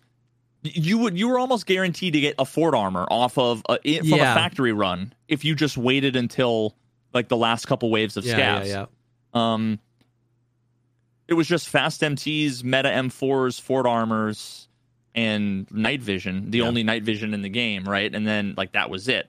Uh, and and like Bitcoin. So yeah, I mean that would give that would give you a, a reason to care. Now the the the downside is again like you know people say, oh well, people would camp it and whatever. Well, that's why you'd go in Yeah. with a squad and you would clear everything. You would ha- I would have somebody on the front door holding it, somebody on the side door, somebody on the other side door, someone on that second floor. Don't want anybody to be able to creep up. Don't want anybody to ninja that shit. I'm gonna make sure I have cash. I'm Yeah. gonna if I spawn in and we run over and the car isn't there, reset, reset. I'm gonna make sure that I can take the Yeah. car exfil. You Yeah, know what I mean? Like you're gonna make sure all the stars align and it's gonna actually be like meaningful and important and you're gonna care. Yeah. Exactly. And like and that's just like such a weird like that would that's such a weird reason to like not want to do that idea. It's like, well, people are gonna camp the rooms. It's like you're the same guy that says check my corners when I die. Like what I'll just like now I have a reason to check the corners. You know what I mean? And it's like it's not like an extract, like a marked room. You can clear third story of dorms and then be like, no one's here. Like you can clear Yeah. that. You know what I mean? It's not like you know, freaking path to lighthouse where the dude could be anywhere and there's more angles than to check. Yeah, where you're just like, okay, oh, I'm just gonna die. You know what I mean? If somebody's camping it. So, and then the So other the- the part moment- is if there was only if there was ten, if there were ten of these rooms across the eh, ten or eleven maps, you know what I mean? It was just like like, and the It's keys were likely that- sufficiently rare. Yeah. It's like when does is somebody does somebody have the key? Like the thing about marked room right now is like, or the thing about marked room five wipes ago when people used to camp it, it was because everybody had a marked key, right? And it was just who's the first to get there, so you could efficiently camp it. That's why camping on interchange is a problem. Everyone has railway or freaking Yeah. the train yard, you know, or the or Emercom, you know what I mean? So you can guarantee people are going to be there. Which my fix for the camping on interchange has always been add more extracts. And the fix for camping the marked key is if not everybody has the marked key and there's more than one of these rooms across the map, well, then yeah, you could camp it, but the effectiveness of camping it would be so much less that it, Yep. I, I think it would just end up being another risk you would calculate. Okay, let me check this. Especially if you died and the key is still in your butt, you, you know what I mean? Then you're chill. Like, Yeah, and, and see, like that's the thing people have to realize is they think that yeah, but we'll have some bad thing yeah, as a result. That is going to be a, the truth no matter what. for anything. the yeah. moment you make something good enough that you're gonna want it, someone else is gonna want exactly, it too. Exactly. And that's the nature of the game is that people it's either going to be cheaters or campers or exploiters or squads or whatever that. that are going to want to min max Yeah. the thing and that's part of that is the game design's job yes. to address that as well as the player's job within their control hopefully Yes. you know uh, hopefully driven by the game design to be able to deal with that you know Yes. And that, like, that's what makes Tarkov hardcore. Not like you know what I mean. Like that. The, the this concept of like uh, something is there for the taking. You might get to it first, but I can still take it from you. Not th- like that's the the core of what makes Tarkov hardcore. Not all of the you know like the the absolute bullshit anecdotal nonsense we have to deal with. You know what it, what makes Tarkov hardcore isn't that this scope is automatically zeroed to this gun and you should know the differences or the, the AI is supposed to one tap you from 600 meters away. No, those things are are that's a joke. Those things are jokes. What makes Tarkov hardcore is this. It's the it's the reality that like you want something is valuable and anybody can take it. And if you want it, you got to be the best. You got to either get there first and get out before anyone can see you, or you got to you got to take it. That's what makes Tarkov hardcore. That's what makes Tarkov fun. Not all this other stuff. So like so yeah, ev- so every excuse you can think of. Yeah, but if the if the keyed rooms had good looting, then the cheaters would vacuum it up. It's like what what do you want then? Like what where do you take that logic? Should everything in the game be one ruble and we should all have max traders? Because th- that would that would be a guaranteed way. You want to get rid of cheating in Tarkov by that logic? Every player has a billion rubles when they start their account. Everything from the traders is free, and we're all max level. Well, why would you RMT? you mean it's like call of duty loadouts Why would you point. RMT? So like where's the logical conclusion there? You know what I mean? Like we should make cool stuff for the game and then the game developers and it, they they should be able equipped to deal with the, the the other things, but it's like, "Oh my god, like I hate that There is so no- much." Like, "Oh, but there the is no cheater would- logical there's no logical conclusion because what happens is you say i want to make the stuff expensive in the marked room the the reasoning that they have is yo, I'm gonna camp that room then. Yeah. And then they go, people are gonna camp that room Yeah. then. You know that they are instantly like, oh my god. Well then, I mean, Yeah. I'm gonna like now I'm incentivized to do it. Oh, oh wait, sorry, uh, but that's Other gonna be a problem for all of the rats. Definitely not me. Yeah. You know, like, but like the way that you make the game better and the way that you make it more hardcore is, you know, people say that you know you need to be able to do these like four meta s- stupid exploitive Yeah. whatever where it's like oh well you need to do the quick super fast jiggle peek thing if you want to be able to check your corners it, it- like the unintentional mechanic that's a bug right where it's like well no what i would advocate is blind fire grenades because you Yeah. clear the room out, you go over, and then imagine you're in the second room. You want to clear the, the bathroom, you go Yep. a stun you a flash grenade in the room, Yep. but instead you have to stand in the hallway, you have to go chink.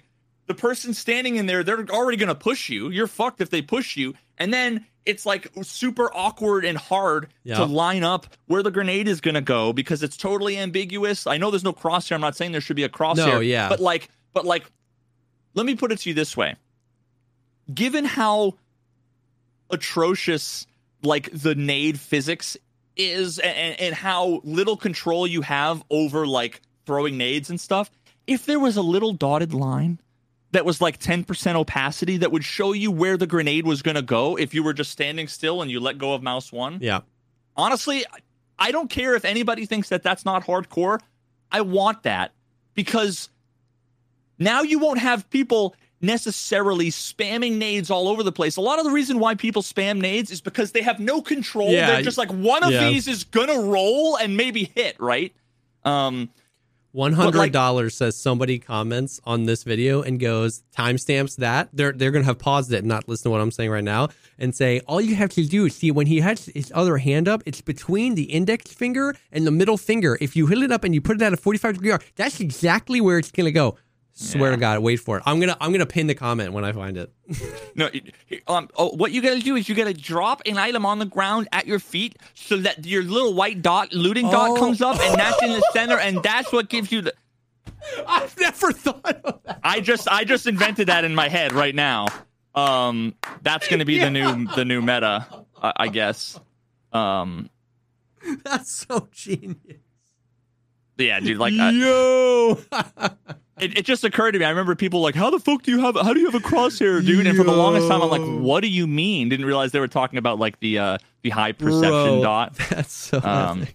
But then uh, imagine this. Imagine if you could, you know, those white flares that have no use. Yes. imagine you're on the ramp outside of Emercom exit. You chuck a flare, a fucking strafe run lays a carpeted line of smoke. Oh, yo. Well, now you can fucking bolt Yeah. and have visual cover. Yep. Yep. And the only reason why, like, people would say, "Oh, use a smoke grenade." How are you going to line up twenty-seven smoke grenades perfectly aligned? Like, yeah, yeah, yeah. especially when they're probably still client side. Yeah. You have no control over where they land. You know what I mean? Like, I'm not even saying that these are the ideas, but it's Yeah, yeah. ideas like that Yeah, yeah, yeah. that are what makes it like.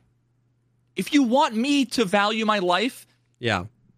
give me tools t- to be Yeah. able to do something. Other because there's no way you can avoid exit camping when there is an infinite number of angles. They could be behind any tree with a scope. You wouldn't be able to see them if they're crouched down behind a tree, Yeah. just holding that one thing, Yeah. sitting behind the tents. You can't clear the tents. You clear the tents, your back is to 97 other angles. You just have to luck out and Yeah. hope that if there is an exit camper, that they fucking potato. Yep.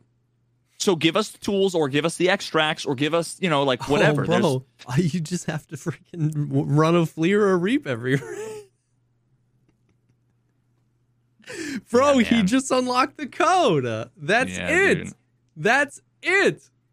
Oh hell yeah, dude! Yeah, I'm sure. if I you're not I'm sure running people, a reap every raid, dude, you're not investing in yourself. I'm I'm sure that the uh, the fact that I'm going to survive 30 percent of my raids with the reap, and you know, Yeah. is gonna is going to account for the fucking price difference. Yeah, that guy's the not other- died with a reap ever. He only lives. One quick thing I wanted to say on the topic that you were talking about earlier, making money, is I, I actually like. I don't really think that your looting style really makes a huge difference. Like you're talking about min maxing, like it's either you have all the stuff that you would otherwise need to sell shit to buy, Or you It's- have it's gotta the be pretty close. yeah, to Or like the buy the rubles. thing. what to what to me is more significant is again think about conceptually if there's 10 people in a raid Yeah, if you're solo you have nine enemies if yeah, you kill one you now have eight people potential enemies while you're vulnerable looting yeah, and between you and the extract yeah, imagine you're a duo. If you kill one person, first of all, I don't know. I mean, you're not twice as likely or whatever. I don't know what the numbers are, right? But like, it's it's not super far off from twice as likely to kill that person when you have two yeah. people, and or half as likely to die, right? Because it's like if they can only shoot one person, yeah, it might be you, it might be the other person, right? So rather than have nine, sorry, eight um enemies, sorry, nine enemies, you have eight. And then when you kill that person, you're more likely to kill them and survive the fight. yeah, And now there's seven instead of eight people that are potential Yeah. enemies. And you have someone to watch your yeah. back You're and less to listen. vulnerable when you're looting. So you're less Yeah. vulnerable and someone to watch your back and another set of eyes and ears while you are moving through the For sure. It's it's like yeah, one extra person on your squad, that has to be so infinitely more valuable. Yeah. That right there is obviously I can't say that, that that's like there's no way to quantify No. and, and as much as people would want like dick measuring contests between streamers or whatever like who knows how good anybody is you Yeah. know whatever but like i think that that has to be a non-zero amount of the difference between my 30% survival rate and your 60% survival For rate sure. has to be having just another person there with for you sure, which is for sure. the potential between breaking even Yeah, and then suddenly profiting and when you profit you get better st- it, then it snowballs yeah, you know what i mean yeah. um Yeah, I would like I would bet my life that you like you're better than me at the game. I suck, dude. I suck at aiming. I suck at everything. Like I just yeah, I just have played enough to be able to hang and I play with homies. You know what I mean? Like I'm not saying that that's that the duo thing is single-handedly representing the entire difference between my 60% and 35 million and yours. Like, Yeah. you know what I mean? I'm, I'm sure there are other factors, but but especially when you consider like those factors growing and growing and growing over 3 months, right? Like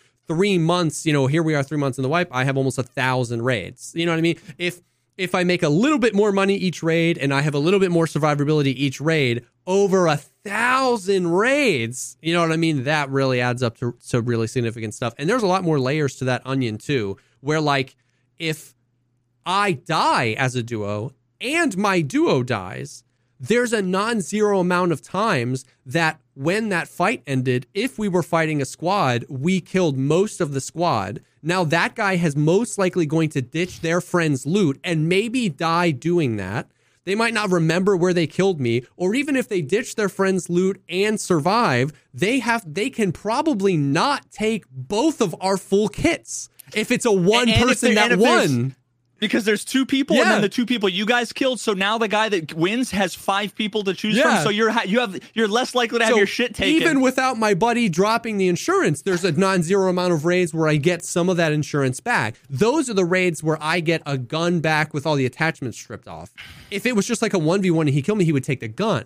But if he killed me and Yeah. Valiant and we killed his teammate, he's probably going to try and min max. I'm getting more value. So like all of that stuff extrapolated over a thousand raids, like it, it's no, yeah, you won't hear me say it's because of my skill that I have that Yeah. money. Like it definitely that plays a part in it, and it's why the game is like is bearable. You know what I mean? Like I've I've had those days where like I've had those days where like you're just like I'm just on big head mode where like first bullet out of anyone's gun, I'm the guy that goes down no matter what. And I've had those days while Seal is having like his S tier, he's crushing. I die, he wipes a four man. I die, he wipes a three man. I die. And those are the nights where like I died 70% of my raids and I used the same kit the whole time because he just kept bringing it back. Yep. You know what I mean? And it's like they're like those are like I died, but it was it didn't matter. It was nothing And that's like 300,000 rubles per, raid. per raid. time that happens. Yeah. Yeah, because there's all the ammo and the meds and all that stuff, the stuff that you don't get back in insurance. Yeah. That you then don't have to buy for the next raid. Yeah, Yeah. dude. Like and, and honestly, I wish I could play with duos more. But here's the thing.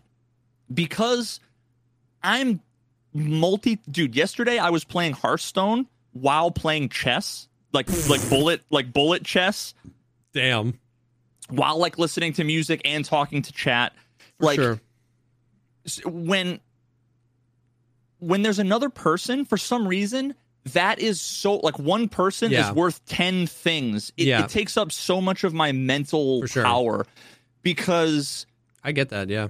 especially because i'm just i'm still like it's not natural for me to have i don't have the mute button set up for discord because Yeah. i don't do it very often i just so i i'm always like having to worry about that plus worrying about i've got my music playing and then if i die whenever i hate going into like scav runs that's another thing too when you die you do scav runs where it's just like i never do scav runs Oh so yeah. so that right there is I die, I'm instantly back in a PMC raid and I die, and I'm instantly back in a PMC That's raid a and I really die. That's a really good point because you're not incentivized. There's no reason to do a scav run for you other than like I want money. But my Yeah. reason is like he might be bringing my gear out, so why gear up again? I might as well hit a scav run. And then how many of those scav runs do I walk out with a million rubles worth of random garbage? You know what I mean? Like, yeah. that's a, Yeah, that's another so- aspect of that for sure.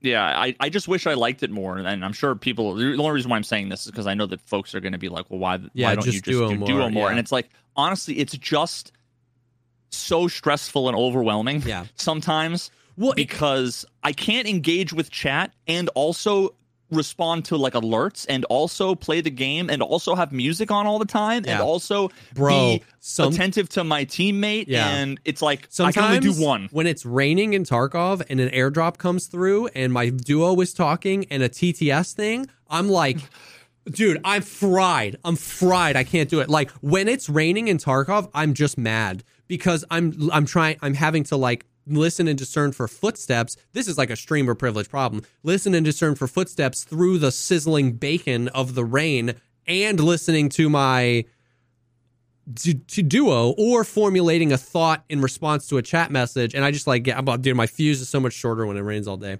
Anyways i'll say this too so that you don't have to. So people aren't like just like oh like um oh my god it just completely left me. Hold on.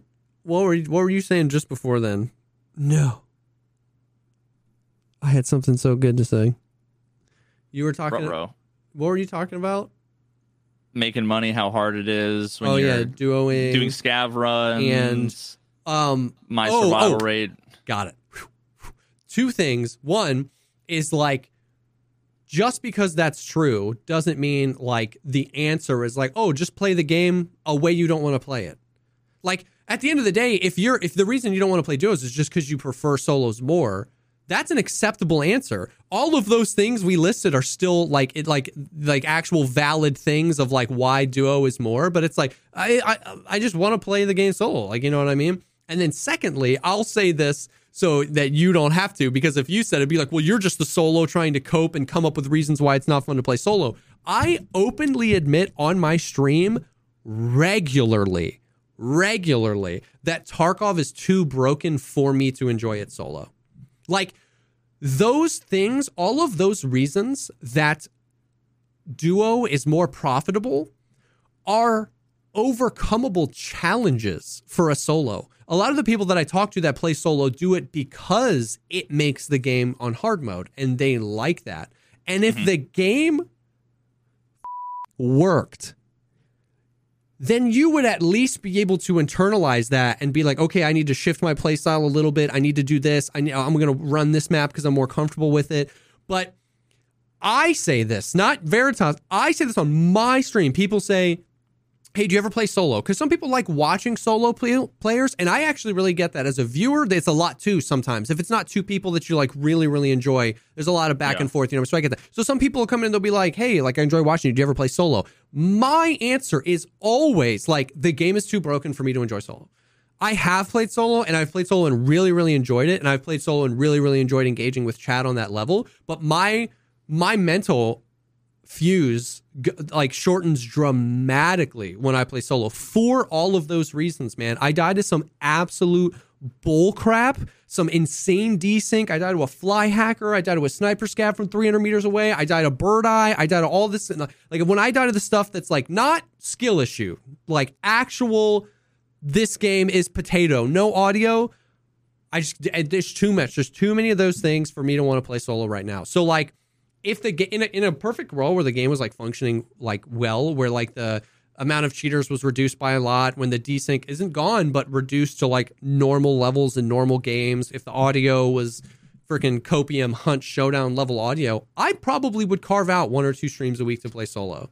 But like, it, it it's just like it's rough. So Yeah. for you to say I don't necessarily want to play this way, and because the way I want to play just butts me up against all of the problems with the game, that makes me want to go play Hearthstone this week. I get it, like I do. Yeah. Like like oh my god. Yeah, and I mean, there's not like, there's nothing that anyone's going to say if, if people want to just attribute. They, so many people want to attribute my where I'm at with the game, and not just me, but you know a lot of other people too. Yeah. Um, where a lot of us are at with the game as people have gotten way better than your glory days. Yeah. You're older and slower. You haven't learned to adapt. Um, it's you know the the skill issue thing. Yeah. There's nothing anybody's going to say that's going to change their mind. Cor- yeah, Think that. correct. I like Correct. like I, I I genuinely don't care. Um, all I know it like all I know is that my intuition and my guts tend to be pretty good. I mean, Yeah. how many times how many times have I been like I just found out I was getting fucking stream sniped and targeted Yeah. for a, a yeah, considerable amount of time when I kept saying something doesn't seem right Yeah. and people want to say skill issue. Well, you know, like Yeah. Or you're like the, the or you're like I duo and you're all janky. I wonder if there's something here. And everyone's like, no, no, it's fine, it's fine. and then, Yeah. and then you're and then everyone's going, you know what? Everybody does rubber band all the time. Yeah. Yeah. Um, and now every tweet I see, I'm, I haven't been playing the game at all, and like every almost pretty much every tweet I see from like Tarkov content creators are the shit that I've been talking about. Where you know Yeah. suddenly everybody's talking about how the fights seem like they're RNG. Suddenly everybody's yeah, talking PvP's about not fun anymore. All this, yeah. you know, um, I would, and yeah, I mean, there, there, are, and the other thing is that like you can point to, you know, the two, three, four X streamers that you want to, and, and like listen. I don't know what their motivations are. I don't know, you Yeah. know, maybe they're maybe it's just that they're, you know, godly or whatever. But you know, it it makes sense that you want to keep the the um what is it like the impression of nothing's wrong with the game you know oh like for sure. you're they're you're they're motivated to just be like I to to Yeah. to, not, to downplay the issues or not talk about the issues or you know whatever because they get less shit from people Yeah. And I acknowledge that because I do that. I, I literally have a sticky note written and attached to my monitor that was like, stop complaining. Not because I think there aren't issues with the game, but because I feel less motivated to stream. I feel like I have less fun streaming, and I feel like the vibe in in the stream is lower when I spend the whole day pointing out these issues over and over again. It's like this self-fulfilling thing where like I get frustrated and then something frustrated happens in the game and I get more frustrated and either somebody in chat says something like we'll just get good or chat doubles down and goes this game does suck. You're right. That's that's not even a good thing either. And so that that circle continues and I felt myself getting sucked into that. And so like I, I don't say that to say that anybody that does complain about the game's issues is doing it wrong. I, I was saying that to to acknowledge what you say is true. That like there are a certain amount of people that are motivated to just like I am just gonna move on from it and chill. Like I don't I don't know that there's anybody out there that legitimately is like there are no issues with Tarkov. I would say 90% of the people are people that either complain about those issues a lot or people that just choose not to complain about those issues a lot. But I don't think anybody's out there like, no, dude, it's perfect. It's good. It's great. You know what I mean? I mean, all the YouTube commenters. but- well, yeah, yeah, yeah, yeah. But so I say that to say that like I I agree with what you're saying. We're like, yeah, of course, some people are motivated to to just like keep the vibes high no matter what. You know what I mean? And- dog you are you are you're the the version of me in an alternate universe where my therapy has been Yes, it works. well, that's also why what what comes out of that is the most frustrating thing in the world to me. Uh, one of the most frustrating things in the world to me, uh, and sometimes I can laugh about it, but sometimes it really gets to me, is when within a reasonable amount of time, two different people both decide they hate me for the opposite reason, and both can't be true, right? And so, like, that's why I get told that like people like you don't ever criticize the game, and then nothing's going to come from it and then and then in the podcast comments people say uh, both of these guys are just jaded and they hate everything and all they do is complain and they they don't even Yeah. try to be positive. positive and so every single day of the week i get told i'm both too jaded and have no valuable opinions and a bsg show that never admits there's problems because i've decided to compartmentalize i can come on here even though a lot of the same people are in chat i can come on here and let and just let it rip with you because that's what this is for me. Like, you know what I mean? And then on stream, when I'm alone with those thoughts or when I'm with Valiant or whatever, I choose to downplay it. So like the the the byproduct of that is like uh, like people can't decide what I am, so they and and so I just get both sides of the hate. You know what I mean? Like so which is frustrating. I don't know. So um yeah. So it's just like a it's a it's a weird Oh, what I was to say is um I would when you said that pe- like you were like I'm not to change people's minds on when they're like like just get better and adapt and like the play style is different. You know what I mean? Like you're like I'm not to change those minds. Dude, I would argue that those are the people that are are bad at adapting. There's nothing really to adapt to. There's one successful play style in Tarkov, and they've mastered it. That's cool. Yep. But they're not adapting to multiple types of threats. Those are the people that when they die, they say that dude was camping every single time. Those are the people that he was a rat. yeah, those are the people. Like I've had, like I- I'm not going to name any names or anything, but I've had like really big streamers and stuff like that kill me, and I go back to watch the VOD because I'm like, yo, GG's, and they're like, what a rat.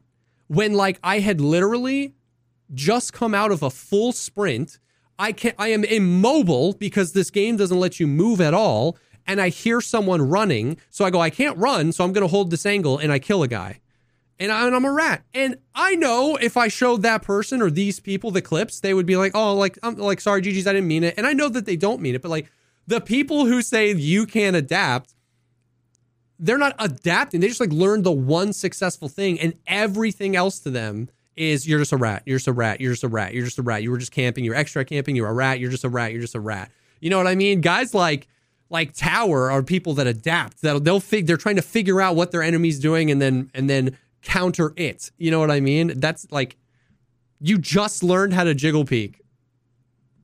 That's it. You adapted Yeah, you- to this you- one gameplay style, but if in a world where tomorrow the desync was better, the cheaters were better, and the audio was better, and people could effectively start playing more slow, you'd be freaking out.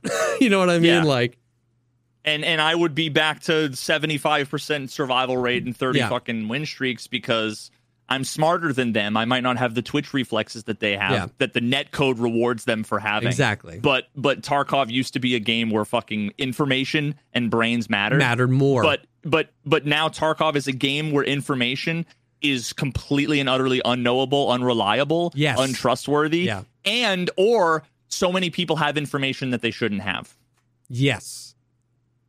and now all of a sudden, wow, it's crazy. Now that you know, I, I can't compete anymore when Yeah. the game is just objectively fucking worse in Yeah. all of these ways. Um, but yeah, dude, it's so funny because I wonder. You say you come on here like you compartmentalize and you and you definitely vent, and I fucking love that. what if you didn't have the podcast? Oh. do you think you would vent more on stream? Yeah, yeah, yeah, yeah. because the interesting thing is, as much as I complain, I tone it down on the podcast because I don't want to be a negative Nancy. And, and now, not necessarily like the quantity, but like when Yeah. I'm on stream, the the fucking frustration I feel. Anybody who denies that they have these gamer thoughts and these gamer feelings, Yeah. Where I'm like, this is a fucking trash game. The developers were dropped on their heads. They, Yeah, you know, yeah. like I'm saying the worst possible because I'm so fucking frustrated Yeah. that like my time and my resources have been fucking ripped from my hands. Yeah. You know, that like it's it's just drives me insane. That's what, like the reptile part of my brain comes out. Yeah. Um so yeah, this is like the toned down version. Bro. Yeah, I would yeah, like I would absolutely maul so much more because I've had the podcast to ease me through the transition of like you know, fluffy white rabbit just enjoying playing around in the snow. You know what I mean? We did this early enough in my career that I was like this bright-eyed, bushy-tailed content creator that was like I loved everything. Through just wait, kid. yeah, just wait. yeah, through to the game, like breaking me down. So yes, like if I didn't have this outlet, I absolutely would probably be in a whole I different just- I place just hope mentally. I just hope I didn't uh, uh accelerate that. oh If I no, didn't plant plant the seed. the you know, game and, did uh, a, a a bang up job of that all on its own. Um, yeah. Well, all that being said, I did want to talk about the um the podcast that you did with Goat and One Peg and the guy that worked on the Vanguard thing. Uh, you know, all that part of what was tied up in that was the what was his, what's his name? Almost homeless or something like that video where he talked about the AI anti cheat. That was that was like a video that blew up, and then like I think Goat brought it up or One Peg brought it up, and then that was talked about like a little bit. Um, but like I watched the full two hour thing. Like I, I watched the whole thing because it was just fascinating, like hearing him talk about that industry. Um, Did you learn anything? Like, what was your takeaway from that? uh, I mean, like I guess I didn't really expect to learn a whole lot from it because I am I was just imagining every question that was going to be asked to him was going to be like, we can't tell you, we can't tell you. I think the biggest takeaway from me was that like he seemed to really emphasize the like a fe- um the joint effort that it is like that was a big thing for me. So as someone who knows nothing about it i think for a long time i when BattlEye came into the game i almost like shifted the responsibility of the cheating problem off bsg onto BattlEye like subconsciously. And i think that has been lessening over the past few like past year or so but the concept where he was talking about like it's so like having an architecture that is as preventable as possible of being uh taken advantage of is just as important as the tools we use to identify cheaters and ban them. You know what I mean? How it was like literally every and how he talked about they use AI models, but like like he just kept saying there's no smoking gun. It's like literally everything all the time. Everybody needs to be in tip top shape doing all of it. That was like a big thing for me. So I was like, yeah, because it makes sense. A lot of the cheats that we have seen have been people like leveraging the the game itself and not even necessarily like using a whole lot of third party stuff. Um so yeah, I don't know. Why did you feel like it wasn't a valuable? And I didn't feel like it wasn't valuable. It was, I mean, I hate to say, but it was similar to like Goat's video to begin with, where it was like, I didn't learn anything new. That's Yeah. not to say that people, Yeah. like, I, I'm sure a lot of people learned a lot from it. yeah. Um, it was just like, I, there wasn't a whole lot I didn't already know. Yeah. Um, and then also like, so we had prepared, we had like f- multiple pages of questions because originally we were supposed to be, we were, we were supposed to be talking with some folks from Vanguard. That are like currently there. Yeah. We were talking to like their fucking PR team, or I don't know. I don't know what the conversations, who exactly everybody was. Um, like Goat was was in charge of most of that stuff. But then like then it, it- like a week went by and we hadn't heard from them. We're like, yo, what the fuck is going on? And finally they were like, yeah, sorry, we can't do it. So I was like, okay, well, plan B. And we'll talk to we'll talk Yeah. to this guy. Um, which I mean, and and I, it ended up being a, a, a great conversation. He seems like a super cool guy. Um, what was unfortunate was just that like it was like I don't know, like I it's really hard to have the kinds of conversations Yeah. that I that I personally would want to have to be able to get the most Yeah. value out of it because like all of the questions that I went through, I maybe got a chance to say to ask like 3 of 15 Yeah. and and of those three, each of those had like a, and- and I shouldn't. This bothers me, and I shouldn't bother. Like I shouldn't let it bother me. I just I hate when people are like, um, what the fuck. Hopefully, hopefully my computer didn't just crash. Okay. Um. I, I I hate when people are like he just talks to talk. He's just like get to the get to the point, get to the question, get to the point. Yeah. And it's like everything I'm saying has I'm saying Yeah. it for a reason, especially when it's written or scripted. Yeah. Um so I feel like the pressure and the stress when I want to like read a two sentence preamble to my question, the two sentence preamble is not just to hear my own voice. Yeah.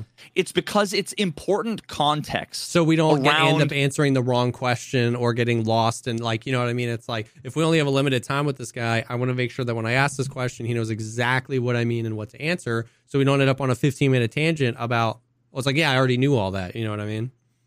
Yeah, so like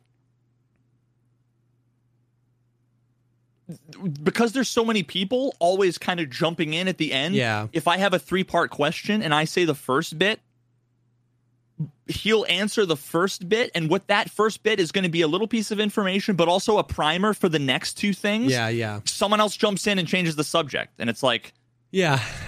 For sure. So- That's hard to have that many people. You know what I mean? like like uh, some of the things I wanted to talk about to like go through the list. Um, I wanted to talk about if anti-cheat programs ever cross into the realm of detecting non-gameplay behaviors like RMT and other stuff like that. I, I asked him that, it, but it like Yeah. again we wasn't able to follow up on a lot of the things. Yeah. Um, I wanted to talk more about like replay system, manual Yeah. bans, statistical analysis. A lot of that was focused on the fact that like what he was saying was you should never do A, B, and C, and A, B, and C are the things that BSG does regularly. Yeah. Manual banning, bans based on clips, bans based on statistics. Yep. Like all of these things that I've been saying are problematic for so fucking long. Yeah. Um, and then I, I want to be able to follow up with like, okay, well then how much human involvement is acceptable in detecting cheaters and like what and what are the risks? Yeah. That's a whole five minute conversation that we could, you know. Yeah. And then it's like, okay, well then to to what degree do the stats and the analytics for players play a role? Are they used as a first pass or can they ever be used as final judgment? You know, like each of these things are like peeling back the layers, right? But I Yeah. got halfway through one of the things. Unfortunately, then I end up being like, okay, I'm going to ask a four part question because I just don't think I'm going to get a chance Yeah. You know, to get it in. So there was just so many things I wa- I wanted to ask about honeypots. Um, I wanted to talk about um, the differences between, like, get, get deeper into the differences between what part of the anti-cheating fight is like BSG's or, or the Yeah. game developer versus the anti-cheat Yeah. software. You know, like how much of that is it 80-20? You know, is it 50-50?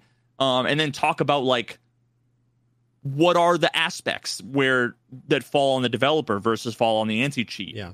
um you know when these two systems meet how do they meet right like is bsg providing BattlEye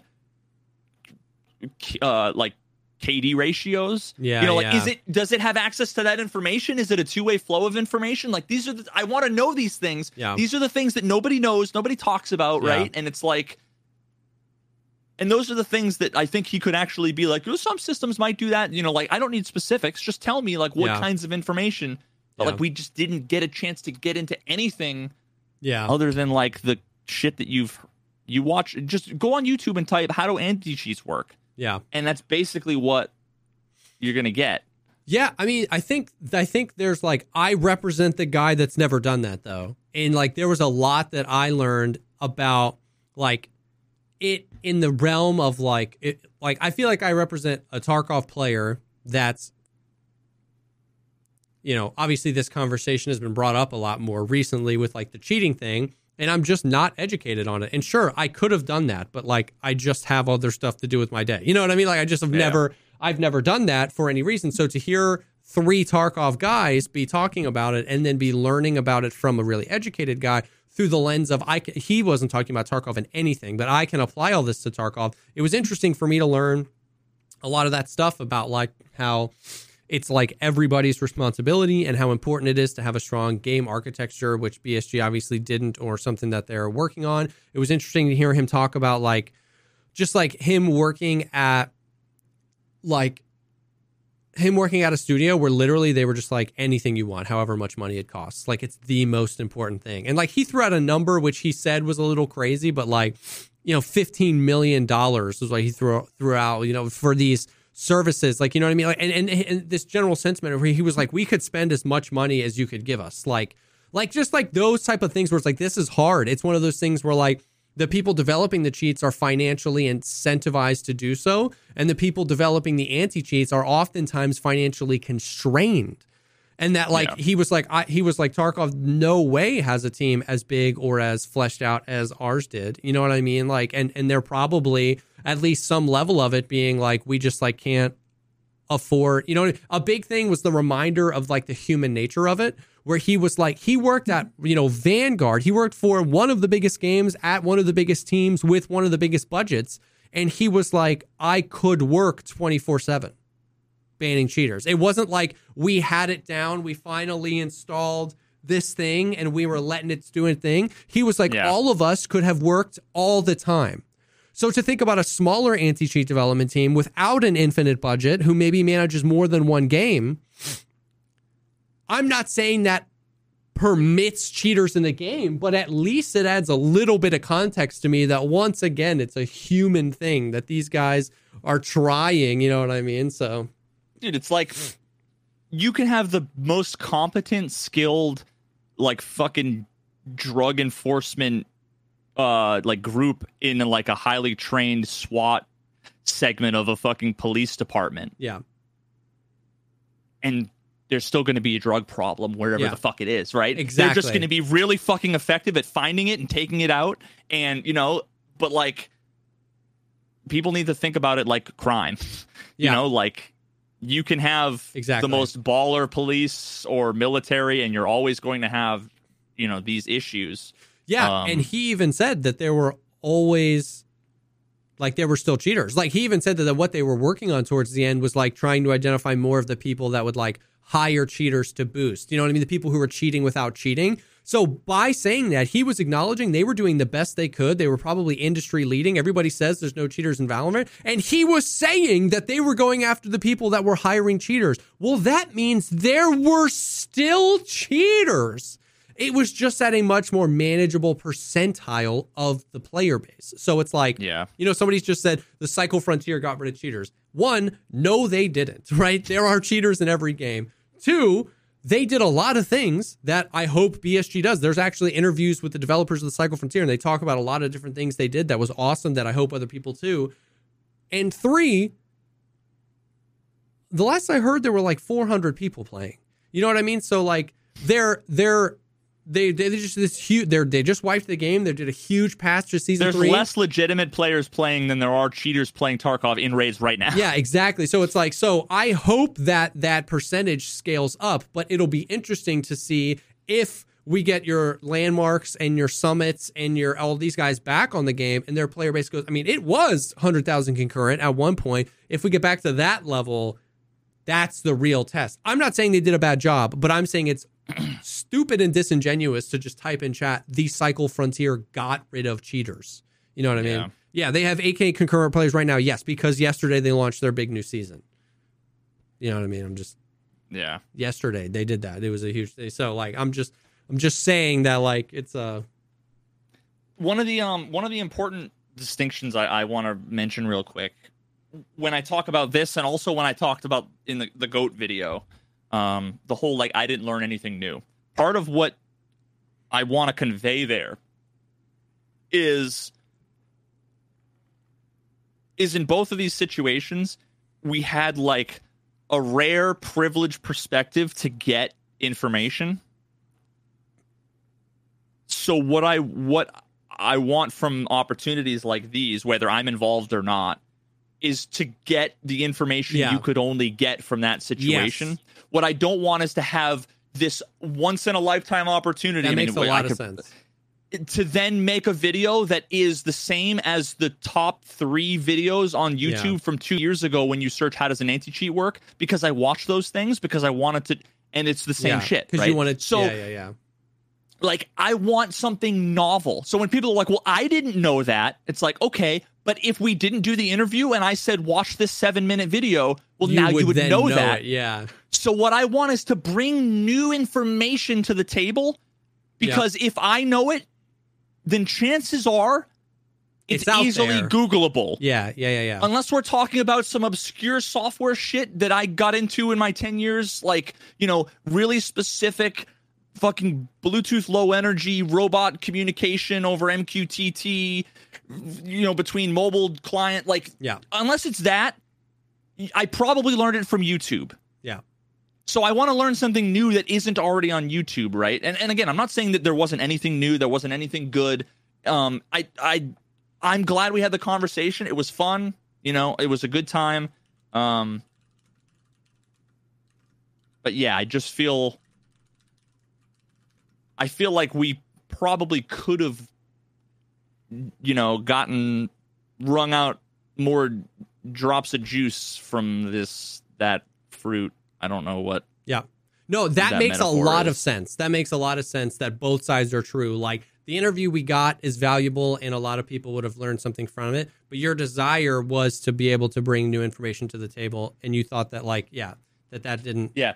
Why don't we preemptively prepare Yeah. questions? Um, Dude, I was like mean? I was like wait. Oh, Okay, now Yeah. Those questions? all of these questions, and and I'll say that like I tried to stick to my script. Yeah. I don't know. I'd have to look, but like, yeah, I don't know. Yeah.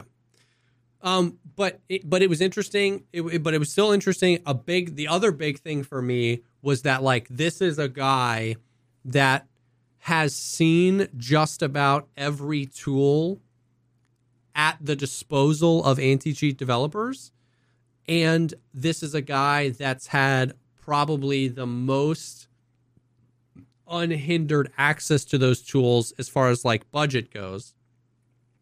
And he seems to think that like it's just going to end up being like opt in hardcore stuff where like you know what i mean? Where it's like not necessarily the social security number or driver's license but it's like you know ways I, I didn't understand a lot of what he was saying but it was like something like trusted hardware trusted this or whatever or like that kind of like interesting you know a, a little bit of kind of what you said where like i wish that somebody would just like hold all this data whatever. Um because like yeah i would i would i would give them my driver's license or my like like if it was an opt-in thing if it wasn't required but if it was opt-in like, kind of like the stream trusted server steam trusted server system or whatever like that was just an interesting thing where he was talking about that kind of being the future of just like i don't know Yeah, I mean, like, it's so funny to me how like so many people seem to be so. I, I, I have a hard time believing anybody's serious when they when they're all up in arms about their privacy. yeah Like, like you, dog, you created a Twitch account, a YouTube account. Google has all your information. You you being afraid of giving BSG your home address, like, what are the Russians going to nuke your home? Like, give me a fucking break. Like, what are you talking about? Yeah. And that's like, not what are to you say that really worried about? It's not to say at all that privacy isn't important. It's the hilarity of arguing privacy on platforms that have Yeah. very publicly sold user data to literally everybody without anyone's consent and we continue to use them. Like when people tell me, when people tell me on Twitch that like I'm an idiot for considering Twitter blue because like why would you give money to that billionaire? It's like you're subbed to me, brother. Like, where do you think the other half of your sub goes? To the other billionaire. Like, you know what I mean? Like, so it's like if you To fill up Jeff Bezos's tires. exactly, it's like if you it's it's I respect the stance if there's if you take the stance, but it's the hilarity of the fragileness of the stance is what we're talking about here. Yeah, and, and and again, I'm not even I'm not saying that they're wrong to be worried. Yeah, I'm just correct. saying I kind of just don't believe them. Yeah. You know, Just don't Like, believe that I they've don't- considered it very far. That they've that they've taken that logic even one additional step. Yeah, yeah, like like they it's it's the same thing where they just it's like the exit campers or or like they're just going to camp marked room. Like Yeah. the first thing that comes to mind is, "Oh, I'm not going to give a company my information." Yeah. It's like dog. Like what what information are we talking? Right? Do I want to give a a Chinese biotech cloning company my DNA Yeah, yeah. along with my social security number and like a lock of my hair along with like my birth certificate along with like or are we talking about giving our email address Yeah. and or like you know i don't know It- that's the other thing is that nobody nobody actually ever talks about the specifics about what we're talking about Yeah. i would be I, I i would have to think about this and i'd be willing to hear i'd be willing to hear the arguments because i'm sure there's some like unforeseen thing where this might come back to haunt us later but like my my index finger fingerprint would i give that you know like if i Yeah, could log yeah. in if i could log into tarkov with my fingerprint and that would put me in a trusted lobby Yeah. which would reduce the amount of cheaters by a noteworthy percent. You know, let's say 80% or something. Would I? I don't know. Let's think about that. Could first of all, the first thing that comes to mind is could you spoof that? Because if you could spoof it, well then it's pointless. Yeah, yeah, yeah, yeah. Maybe you can. Right? Maybe you can just make a new account with a silicone finger with a thumb. Yeah. Maybe. Yeah, I don't know. Um but like these are the, the, the I just went through step 1 of a 12-step thought process, thought experiment that I guarantee none of these people have ever Yeah, gone yeah, through. Exactly. they haven't even gotten to step 1. That's the point. Yeah, yeah, yeah. 100%. And I'm totally with you on that. I don't know all the answers, but I haven't assumed all the answers. yeah, and just dismissing it because privacy. Exactly. And just just assuming lazy all the answers like yeah, exactly. And that's and that's kind of where we're at. So it's like um I don't know when he was talking about that, he was talking about a lot of things that I didn't necessarily understand from a hardware level because we know that there are like hardware ID spoofers and stuff like that, but he he just kept talking about like trusted trusted hardware and like he was saying that the future is is a game of not even allowing like uh, like preventing cheats from being able to happen and not catching the cheats. But that's hard because like what i understand about it is like there's lots of spoofers. But then he was also talking about a lot of things a lot of like security settings in windows that like he was saying like you know we could increase the requirement of them to play in these lobbies or whatever. So there was a lot of it. And, and obviously i wasn't in there so i couldn't talk to him about it. But it was it was interesting stuff. I would there's let's just say there's a lot i would do to get into trusted lo- lobbies if i knew the games i played. There was a I, there's a lot. Maybe maybe there's a line like you were saying. I'm not saying privacy doesn't matter. I'm not saying i would give them a lock of my hair and my social security number and whatever but i, I would, I would get on a video call with I- my license.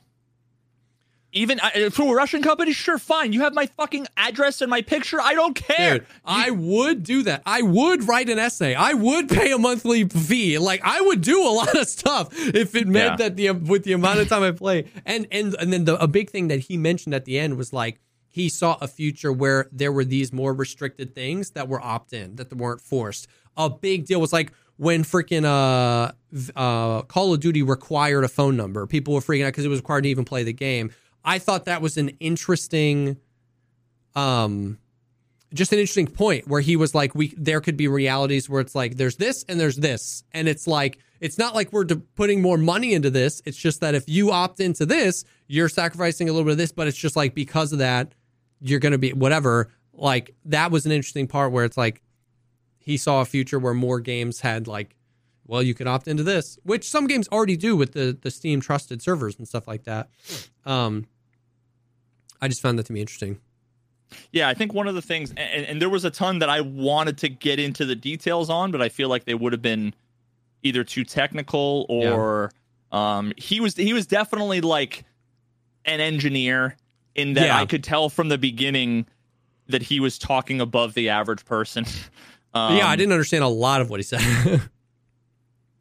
and I, I tried to clarify a few things, you know, because I understand some of the terminology. You know, when he was like four nines, I'm like, okay, like I, you know, um, but and I think one of the things that he might have been referring to at one point, I was also like kind of distracted dealing with some was poor timing, family shit hmm. um, mm. was coming up that I was dealing with, so I was a little bit distracted.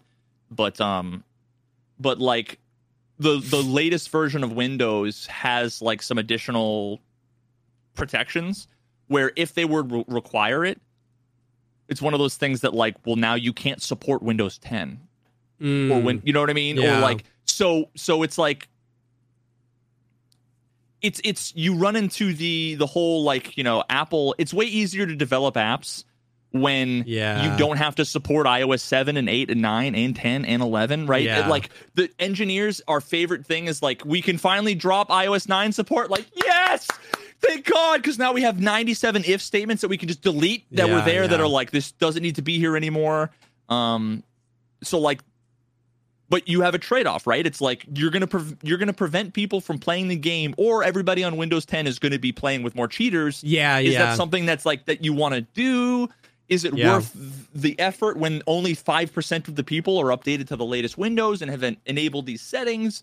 You know, you're, you're adding barriers to entry to the player that might hurt your game, the community yeah. experience that may not guarantee an improved experience for the people that stick around. So that's like yeah. one of the just one of the things that he was talking about. Although a lot of the things he kept talking about, there was a phrase I even wrote it down in the notes, and I, and I never got a chance to ask him what the fuck he was talking about. Um, did I write it down? I thought I wrote it down. Oh yeah, he said some phrase. Mm, yeah, never mind. I don't. Because because as I understand it, and tell me if I'm wrong. I don't know. I don't even know if you uh, understand how it works either. But like the stream trusted, the Steam, I say stream every time. The Steam trusted servers thing basically takes into account like how many hours you have on Steam, how many hours of games you've played, and then puts you in servers with people that like have played a certain amount of hours on Steam or something like that. Whereas. Uh, hmm I, I actually don't know, so I'm definitely not asserting this as fact. But the is that different than like CS:GO Prime lobbies? I don't know. I thought that that was the same thing. Because all that is is you have a phone number that you validate. Okay, so no, what I was talking about is a different thing. I've heard of a thing where it's like, yeah, there was like a Steam, basically kind of a Steam thing where, and maybe maybe what I heard of isn't real. I don't know but like kind of like the Steam equivalent of what you suggest with the data, where like if you cheat, they can ban your Steam account, and then if your Steam account was made in the past 30 minutes, you you can't participate in these trusted servers. So it's like it's kind of a barrier on Steam where like Oh, that that is also uh I think with with the Prime lobbies too, there is like a threshold yeah, how like old your account can so be. like I mean, yeah, that's like, something where like if you just were like you saw your favorite streamer play and you were like I want to play CS:GO for the first time and hop in, you're not going to be able to get into those servers, but it makes those servers a lot harder to cheat on because if you get banned and you have to create another account, you just can't get in. You know what I mean? So it's like yeah, so I mean then then the question becomes does the market turn to buying trusted accounts? Do you just have an Yeah. an account? Like, I wonder how many people have ten year old accounts that they just would sell if somebody offered it to them, or would Yeah. that then incentivize more phishing scams to steal to accounts? steal accounts. Yeah. Uh, these are all things that are like worth mentioning, For worth sure, discussing. sure. Now, there's also like if, if you think about in Tarkov, it all depends on why people cheat, right? But like, let's say there was trusted lobbies, and let's say they cost it, they cost twenty dollars a month or something. Yeah. It's like the cheaters could probably subsidize that; they're already paying for the cheats, right? But Yeah. like, why would they? It'd be the same loot. Yeah. Is it just that they would have less cheaters and in the their raids? people that would be Th- and the people that would be willing to pay twenty dollars a month for the trusted servers aren't the people that are buying from RMT anyway. So they would probably still have buyers in the non-trusted lobbies. So yeah, so yeah, like like I said, I dude, I don't know. I just Re- require like th- require you have to have 3000 hours on your account without ever changing your email address on the account yeah and have a phone number attached to it yeah and a fingerprint and a DNA sample and Yeah. a semen sample and uh Yeah. So yeah, like I said, I definitely don't know at all, but it was a, just a little sobering and humanizing to see that to, to a guy with that much experience in it be like it sucks. Like it's a fight every day. There's never enough work to be done. Every single tool is valuable. let's use the AI, let's use the hardware, let's use the Windows, let's use it all. But I don't know, man. I don't know. It sucks. Why why can't why can't people just not be dicks? You know, and not cheap. because they're fucking bad in video games. Yeah. If I'm going to be bad, at least I'm going to be legit and be bad. Yeah. If I'm going to be bad, at least I'm going to be knowledgeable. Yeah, I mean that's so like uh so ultimately if you haven't seen that I, it's on veritas's channel i think it's also on one pegs and goat's channel um the Yeah, watch, watch mine. Yeah, it's on Veritas's channel. We'll link Veritas's um um where the whole conversation. It's interesting. If you don't know a lot about it, I think I think a lot of people in the Tarkov community would really do themselves a service by watching that video because it's a rather Tarkov centered great education on anti-cheat um, and a lot of that stuff. So I would definitely recommend watching it unless you've done a considerable amount of research into anti-cheat already. Already. Already. Then watch it. All Watch right. it anyway and give Veritas that sweet, sweet ad revenue. Um, Oh, that's a, that's adorable. You talk to your wife like that? yeah, man. Nice. Um, so that was cool. There's not a whole lot of other Tarkov stuff. Did you see the picture Nikita posted of the dude mid vault? Dude looking like he's f- fucking Yeah, like pooping like- his pants. diarrheaing while vomiting. That's exactly what I look like in college. The last time I shit my own pants. Yeah, yeah. That I am terrified. I am dude, it's so funny. Of all the things to vault over, if imagine if he was like halfway up a fence, like a leg up, you know, it'd be like sick. It was the fucking box, and he was like, like what that image, what just that step over it. You don't need your upper body. And what that image told me was that when vaulting's in the game, I'm gonna walk up to a box to try and loot it, and I'm gonna climb over it. Like, you're gonna see the the, the the the the bars, the black bars up on top, and you're gonna see vault.mp4 starts playing, and it'll be like No. while you're like no, climbing over the thing, and then the camera zooms out, someone's and then you'll shooting at you. A scav is shooting at you. then you'll regain control. Oh my god! So the what they could have done to get me rock hard about vaulting was just an image of a man mid step up onto a curb. Because uh, because anything other than that the game doesn't need.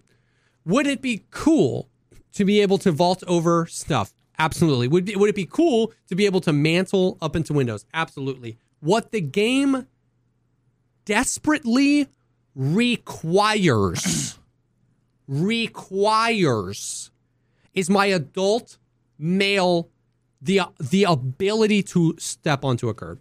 It actually. What if he crawls on all It- fours, but it's just as fast? I'll It's take just it. as fast? I'll take it. It actually bear crawls. It actually got me killed in a raid. Thank God it was a scav raid. I was on a scav raid and I was running, and a other scav shot at me a bunch, bro. I had lost four limbs and I had heavy had a heavy bleed. He came up. He was like, "I thought you were a PMC," and I was like, "No, I know the PMC you just thought was here. Kill it, killed. I watched him kill it. He's right here in these bushes." He goes, My bad, dude. I said, Do you have anything for heavy bleed? He drops me the thing. I have the heavy bleed. I'm not bleeding, but I got broken limbs. I taken painkillers. I got broken limbs. Okay. The PMC is in a bush on the other side on streets of the little wire garden barriers that are eight inches tall and they're wire. They're not even concrete. The little, just the little decorative garden barriers. He's on the, Great other of side China? of it. Okay. I can't walk over it. I jump over it and landing takes damage and I die. The PMC's right there with meds. And I I die. Jumping What- Bro, you should. dude, brother. So I swear to God, why, if they if why don't you adapt, bro? You should I- know better. If they give me a jetpack in this game, if they let me vault over whatever, but I can't I can't even think I can't even I I I can't I'm already so mad. If they mess that up, I'm gonna I'm just gonna be so pissed. Like if we have Dude, if you use the jetpack, you know it would black out your legs. The fire would instantly black out both Yeah. your legs, but that would be like Yeah. that would be the hardcore. dude i if if they add vaulting to the game and it's not the ability to just walk over small objects or i swear to god if it's an animation to walk over those small i'm gonna lose it because that will just be completely like You missing won't be able to ADS. missing the you won't forest be- for yeah. the trees on, on like this is just a cool feature and not like what is the game desperately desperately desperately desperately need um now my hope the copium is that they add that and a cool vaulting mechanic that would be so sick that would be so sick Dude, but if they miss that i'm i i'm gonna lose my mind Yeah, man. R- recently, I, I've been there's been a bunch of situations where I'm like, I have no tactical abilities here whatsoever. Everything you and a lot of it is like I want to be able to get up on this ledge right here, or or I want to jump in the window that's like Yeah. waist high right here. And it's like, but in order to to get there, I need to completely make the loudest noise ever. Yeah. Like if you could just yeah in in a window. It's like imagine now getting into Yeah. that the uh on marked room side of dorms, yeah all the way in the ground, like the Yeah, far yeah, end on yeah. the left. There's those windows. Imagine being able to flank around, climb through the window, but instead you hear clonk, clonk, clonk. yeah You know, and it's like And you miss okay, the well, jump, they, they it's just like, no. Yeah, and then you get in and you wiggle in like and, then you get in. By the time you get in, there's three people holding the fucking angle, Yeah. right? And oftentimes on streets, there's a window, and right outside the window is a bush. So if you're in the bush, you can't jump. So you can't jump in the window. So the actual tactical maneuver is to run away from the window until you get out of the bush, then initiate a sprint where you can gain up enough momentum to turn around, jump over the bush, and in the window. Hardcore, realistic game. I just want to fall into the window. Like, dude but the, see the thing is that's what people say when they mean adapt they mean you need to play so specifically Yeah. stupidly the way that works for tarkov Yeah. right now Yeah, and I don't see that. Yes, technically it's adapting to bad game design, but that's not like that's not like skill based adapting. we all know this umpire is completely crooked and will And always like blind. strike and will always strike out the pitcher if you throw a curveball on the third pitch you know no matter what so you should adapt and Yeah. just always throw this other pitch right and it's like exactly. Don't why don't you get the fucking don't umpire yeah, fired? Don't try to get better at the game of baseball so that you can outsmart your opponent, which is the batter. Just throw a cook a, a curveball and you'll strike them out. Adapt, bro. Like, yikes. Um. So I think I said. I think I said at one point. I'm, I'm sure I said something. I don't remember if I caveated it or whatever, but I basically in so many words, at one point historically, was like, "There's no fucking way they'll ever be vaulting." in Yeah. I do. I think I remember that. We need to get Um, a podcast GPT on finding the episode that that. I know. I don't have it bookmarked on my new laptop. Yeah. Uh, I'll have to pull it up. Um, but uh, yeah. So I, I mean, I hope I'm I I- I hope I'm yeah. wrong. So Joe, me too. I I also see a universe where we try to vault up on something and we either fall through the map or launch up into space or get caught in an animation or cheaters can abuse a, a between animations where I'm invulnerable for a, a millisecond and then they can imagine that's Or the new stanky leg where you're like mid mantle. You know what I mean? Like, Like speedrunners find the one texture that you vault into, you end up off the map behind a box, and then you're like can still run around. Yeah. You, you can still run around. Yeah, So I'm very like this is one of those things where like a lot of the things I'm just like full blown copium. They mentioned that they wanted to make the lighting on interchange better. I'm full copium. I'm like, yes, it's to be better. You know what I mean? Hell yeah. But this is one of those things where I'm like terrified. I'm terrified. I'm terrified that they're to bring a mechanic we don't need and overlook a mechanic we need. I'm terrified that it's to be buggy. But I can also acknowledge it would be hella cool in this game. So I hope it's great. So I hope it's great, man. I really, really, really, really do. I hope it adds new uh, new dynamics to fights, new maneuverability in the map. I really hope it does. I hope it's the whole. I hope it's a we have our cake and eat it too. But I am terrified. Now, the last thing I'll say on this is there's also a world in which because the reason why I'm like they'll never do it is because I'm like it would take so much time, so much resources, That's what I thought, too. testing and development and all those things that there's no way that they would do it. Maybe they decided 90% of our resources for the next for 2022 is going towards vaulting and that's the reason why nothing got fixed Yeah, and yeah. nothing ever maybe you know so it's like maybe you know I was right and it was like I'll- the unstated the unstated premise was they would never do it because it would completely fuck all dev progress of the game. And then they- and then maybe that explains why we're here. I will admit I'm surprised that we are getting it, especially now, because like, um, because I, I'm pretty sure the last time we heard Nikita speaking on vaulting, he literally said like, they were talking about streets, and he was like, you could tell his wheels were turning, and he was like, there's just so many. Like we would have to make sure that you wouldn't be able to vault up onto things we didn't want you on. Like, and I felt like he was like, oh, that would just be so much work.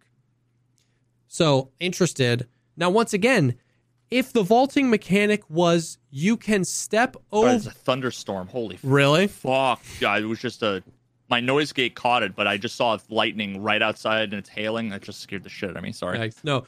If if the mechanic is not vaulting and it's you can step over ankle high objects now, I'll say huge dub. Deserving of the, you know what I mean? But the picture just felt like a not that. The picture felt like a full blown hands and feet animation. On something that was ankle like shin high. Yeah, yeah, yeah. So I was just like, huh. But we'll see, man. We'll see. Um so there was that. Uh they dropped some new screen screenshots of streets, which I know a lot of people were um not salty about, but just like very understandably, the map still doesn't run very well. A lot of people still can't do it. There's obviously huge issues in the game.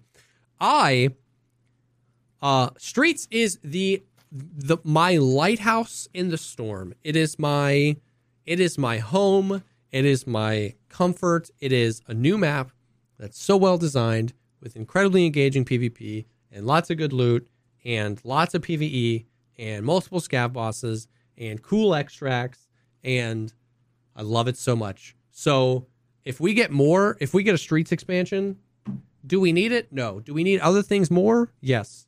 But I won't complain because it's such a good map. And if we get a streets expansion soon, I would be it'd be so sick. Dude, I was playing on my PMC uh, two days ago, and I got a 300 XP exploration bonus on Factory. Um, Hell yeah. so I haven't even seen fucking. I'm sure like half of streets Oh, I haven't even seen.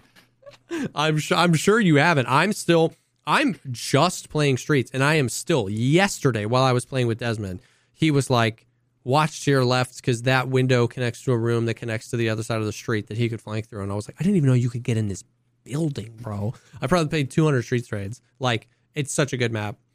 And by the way, in the extracts, like, I, I don't understand. Like, reserve has such terrible extracts, interchange has so few extracts.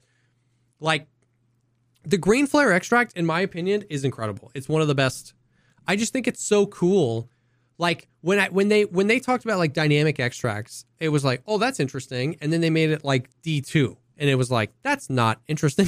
like, you know what I mean? Like or fun. And then they made like eight extracts, or technically three, I think, where it's just like you can't bring your backpack. Dynamic. You know what I mean? And then it was like, wait, what? Yeah. Like I love, even though even though it's basically just pay 2000 rubles for this extract it feels immersive to bring a flare in and shoot it off and let a sniper not shoot at me. I just like that extract because it adds a little bit of dynamic of oh shoot i forgot it. So now i can't go. This guy had one. Sick. Let's leave here. Um i found one. It's it it like it's a centralized uh, location. So, like, no matter where you spawn, if you prepared and brought the thing, you can always path to that extract and not have to be like, oh, should I go courtyard? Like, Yeah, yeah. I love it. So, like, uh, I like it in principle. I I just hate how ambiguous. Like uh, you have to see someone do it or watch a tutorial. Oh, yeah. Otherwise, you would never you would never know that you need to stand in this exact because you know the number of times I like walked over and you see the little thing pop Yeah, up where it's like this area. is the zone. You might see that when you're five feet from the thing. Yeah. You don't know that you need to do it exactly in this right angle. Yeah. You know what I mean? Like there's just so much Part of- ambiguous about it that they could have done Yeah. better. part of the signal area is under the overhang of the hotel. So you can walk into that area. It'll say signal area. And if you fire it, it'll just hit the roof of the thing and not count. But you're in the signal area. But the, because the flare didn't actually go up, it doesn't count. So you could like, so yeah, I, I definitely w- won't disagree that it, it could have been explained and elaborated and presented to the player in a, in a much better way.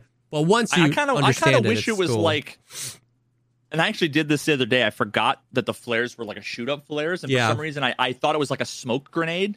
So I oh, was Oh, doing like, like, shooter. I know. I literally just like looked down and was like, and I was like, oh fuck, because I wanted to do a red as like a bait for oh, shooter born. yeah, yeah, yeah. And I was like, oh well, fuck. You know, I guess I'm just not gonna get the Yeah. airdrop this time around. But like, it'd be way better if there was like spray painted giant on the pavement, and you threw like a, a smoke grenade kind of flare where it just like the smoke came up, or like a road flare. That'd be interesting. You know? Yeah. Oh, yeah. because then it's like there's no ambiguity around. Am I standing in the right place? Like if you're Yeah. standing outside, but you shoot the flare inside, like is it? Like what's the trigger? Yeah, Is yeah, it yeah. where you're standing and what angle you shoot it? Does the does do your feet and the flare need to be within this rectangle? Yeah, yeah, yeah. Or can you? Yeah. If you shoot the flare out of the zone, does it still work? If you're out of the zone, you shoot the flare into the zone, does it still work? It's just so ambiguous. And and with a game like Tarkov, I guarantee you there's something that is like unreasonable there that would Yeah. cuck you. yeah. You know, like yeah. Whereas if you were standing outside the zone and you shot it perfectly above, like if you shot it in the exact location XYZ that you could shoot it from inside the zone, then you should get it, right? Like yeah, but yeah, yeah.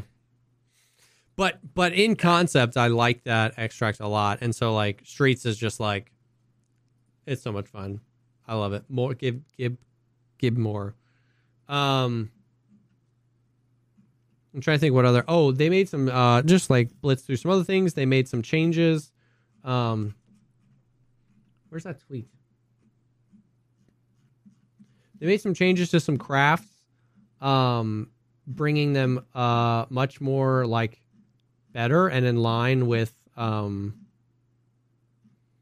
yeah they they changed a bunch of the crafts for some of the higher tier ammo which we've talked about before where it's like we- we've talked about before there's a lot of ways to do it just pick one for god's sake you know what i mean it's the same thing with the keys it's like you can either go the wow route or you can go the other route but like go a route you know and we and we had talked criticized before where it's like you take those ammos off traders well let me get them somewhere else well you can craft it but it takes 200 hours Okay, well then at least let me get it in raid. Oh, you can't find that ammo in raid. It's like pick one. You got to play the annoying, time-consuming mini game Pick that you need to make. Yeah, one. So they reduced the time to craft a lot of these and upped the amount that you craft for some of them and reduced the materials needed. So it's not a perfect solution, but at least it falls in line with like, okay, well, if if I can't find it in raid and I can't buy it off the trader, at least there's an avenue to get it, and this is this is how. So whatever. You can now buy two labs key cards per reset, which is interesting. Um, I wonder if like does that mean are more people going labs and or has that made it feel Oh yeah, I don't better. know. I haven't been to labs, labs, Lamau, so I wouldn't be the guy. But maybe some of the labs chads and in chat could could give you some context there. If if if you had- if you told me you could buy ten per reset, I probably wouldn't go labs a lot. Dude, I had the weirdest. Oh my thing is fucking beeping in the background. I had the craziest encounter I've had all wipe in labs. I had my Vepr one three six just with a fucking dot, yeah, seven six two PS, and I like killed like three of a four man. I got like a sick head tap on the guy. I was all the way in the office with the safe across from the you know the the main like garage area with like the overhang where you hit the button, Yes. the metal. Yep. Yep. Yep. Yep. I was all the way across on the opposite side where there the glass safe room is. Um, Yep. There's like a safe, there's a weapon case, whatever, and I like ka-ching, red dot face tap the dude all the way on the metal, and I was like, hell yeah! Went in, killed like two of his buddies, um,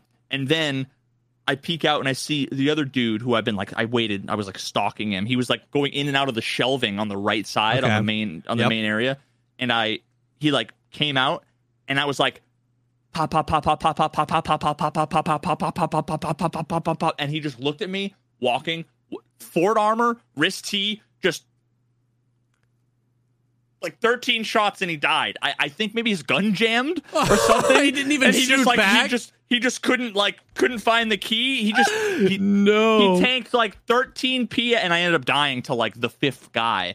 But it was just like the weirdest thing. I'm like, what the fuck is going on? Like, Am I invisible? Like, Yeah. what's happening? It was so weird. Dude, That's labs for me. that's yeah. So it's always fucking weird. Yep. Yep. I dude, I couldn't agree more. I couldn't agree more. Um so that and then there was the the Tarkov hack scare where everybody thought Tarkov The launcher. yeah, bro. I mean, listen, eh, I'm not. I I understand why people thought Tarkov was hacked. I mean, literally, the banner on the launcher was broadcasting a website to go buy cheats. Um, so uh, and and and the unfortunate thing was, it was a day they put out a technical update. So if you hadn't already gotten the technical update, you would have double clicked the launcher, you would have seen the attention go buy cheats here, and the game would immediately start unpacking files. Like it would start downloading the technical update. So like so. I it's very understandable that people like got like a little debated onto like holy cow like tar- like all freaking close down your PC like everything. So Hide your kids. Hide your uh, it turns out that they were just able to like exploit a way to get information on the banner, but that no actual game files or information got into, um, which is obviously very good. But it was like for a for a hot second, it was like nine one one. You know what I mean? Um, but it ended up being okay. yep. Ah, yep. But uh, yeah, that's uh, that's the Tarkovsky, and uh, it's the way she goes. Yep. I'm gonna go do some more Magic the Gathering drafts. I'm gonna do some more magic. You witch. Yeah, man. I'm, uh, the Wiccan. I'm sorry. Okay. I'm sorry. you had, I, I promise you, you had a fucking friend when you were younger that identified as a Wiccan. Yeah. I, you you wore black nail polish. You probably Yeah. identified as a Wiccan at Yeah. one point. I know my sister did. We had a séance. It was for sure. No, but like for real though, I'm pretty sure one of the people that I sat at the lunch table with at the time when they pinned the bomb threat on me, one of them, it was that high school phase. It was like all the goth, and me. She was sitting there with a Jesse shaped Yeah. doll, sticking a little pin in it, Yeah. putting a bomb in its hand. Yeah. You look down, you're like, oh shit, as the fucking police officers roll Yep. up. Yep. So yeah. All right. Well, uh thank you guys for watching as always. Thanks for hanging. Thanks for supporting us. Um this is Saturday. Yep, which means I will edit this tomorrow and it'll go up on Monday. Thanks for hanging. We will definitely see you all in the next one.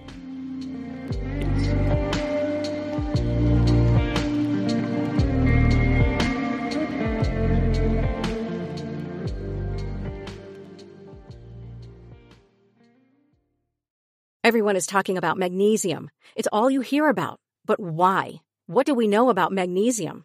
Well, magnesium is the number one mineral that 75% of Americans are deficient in. If you are a woman over 35, magnesium will help you rediscover balance, energy, and vitality. Magnesium supports more than 300 enzymatic reactions in your body, including those involved in hormonal balance. From functional medicine doctors to mental well-being and female hormone experts, we all know that magnesium is the one mineral to improve all aspects of well-being and health. But which one?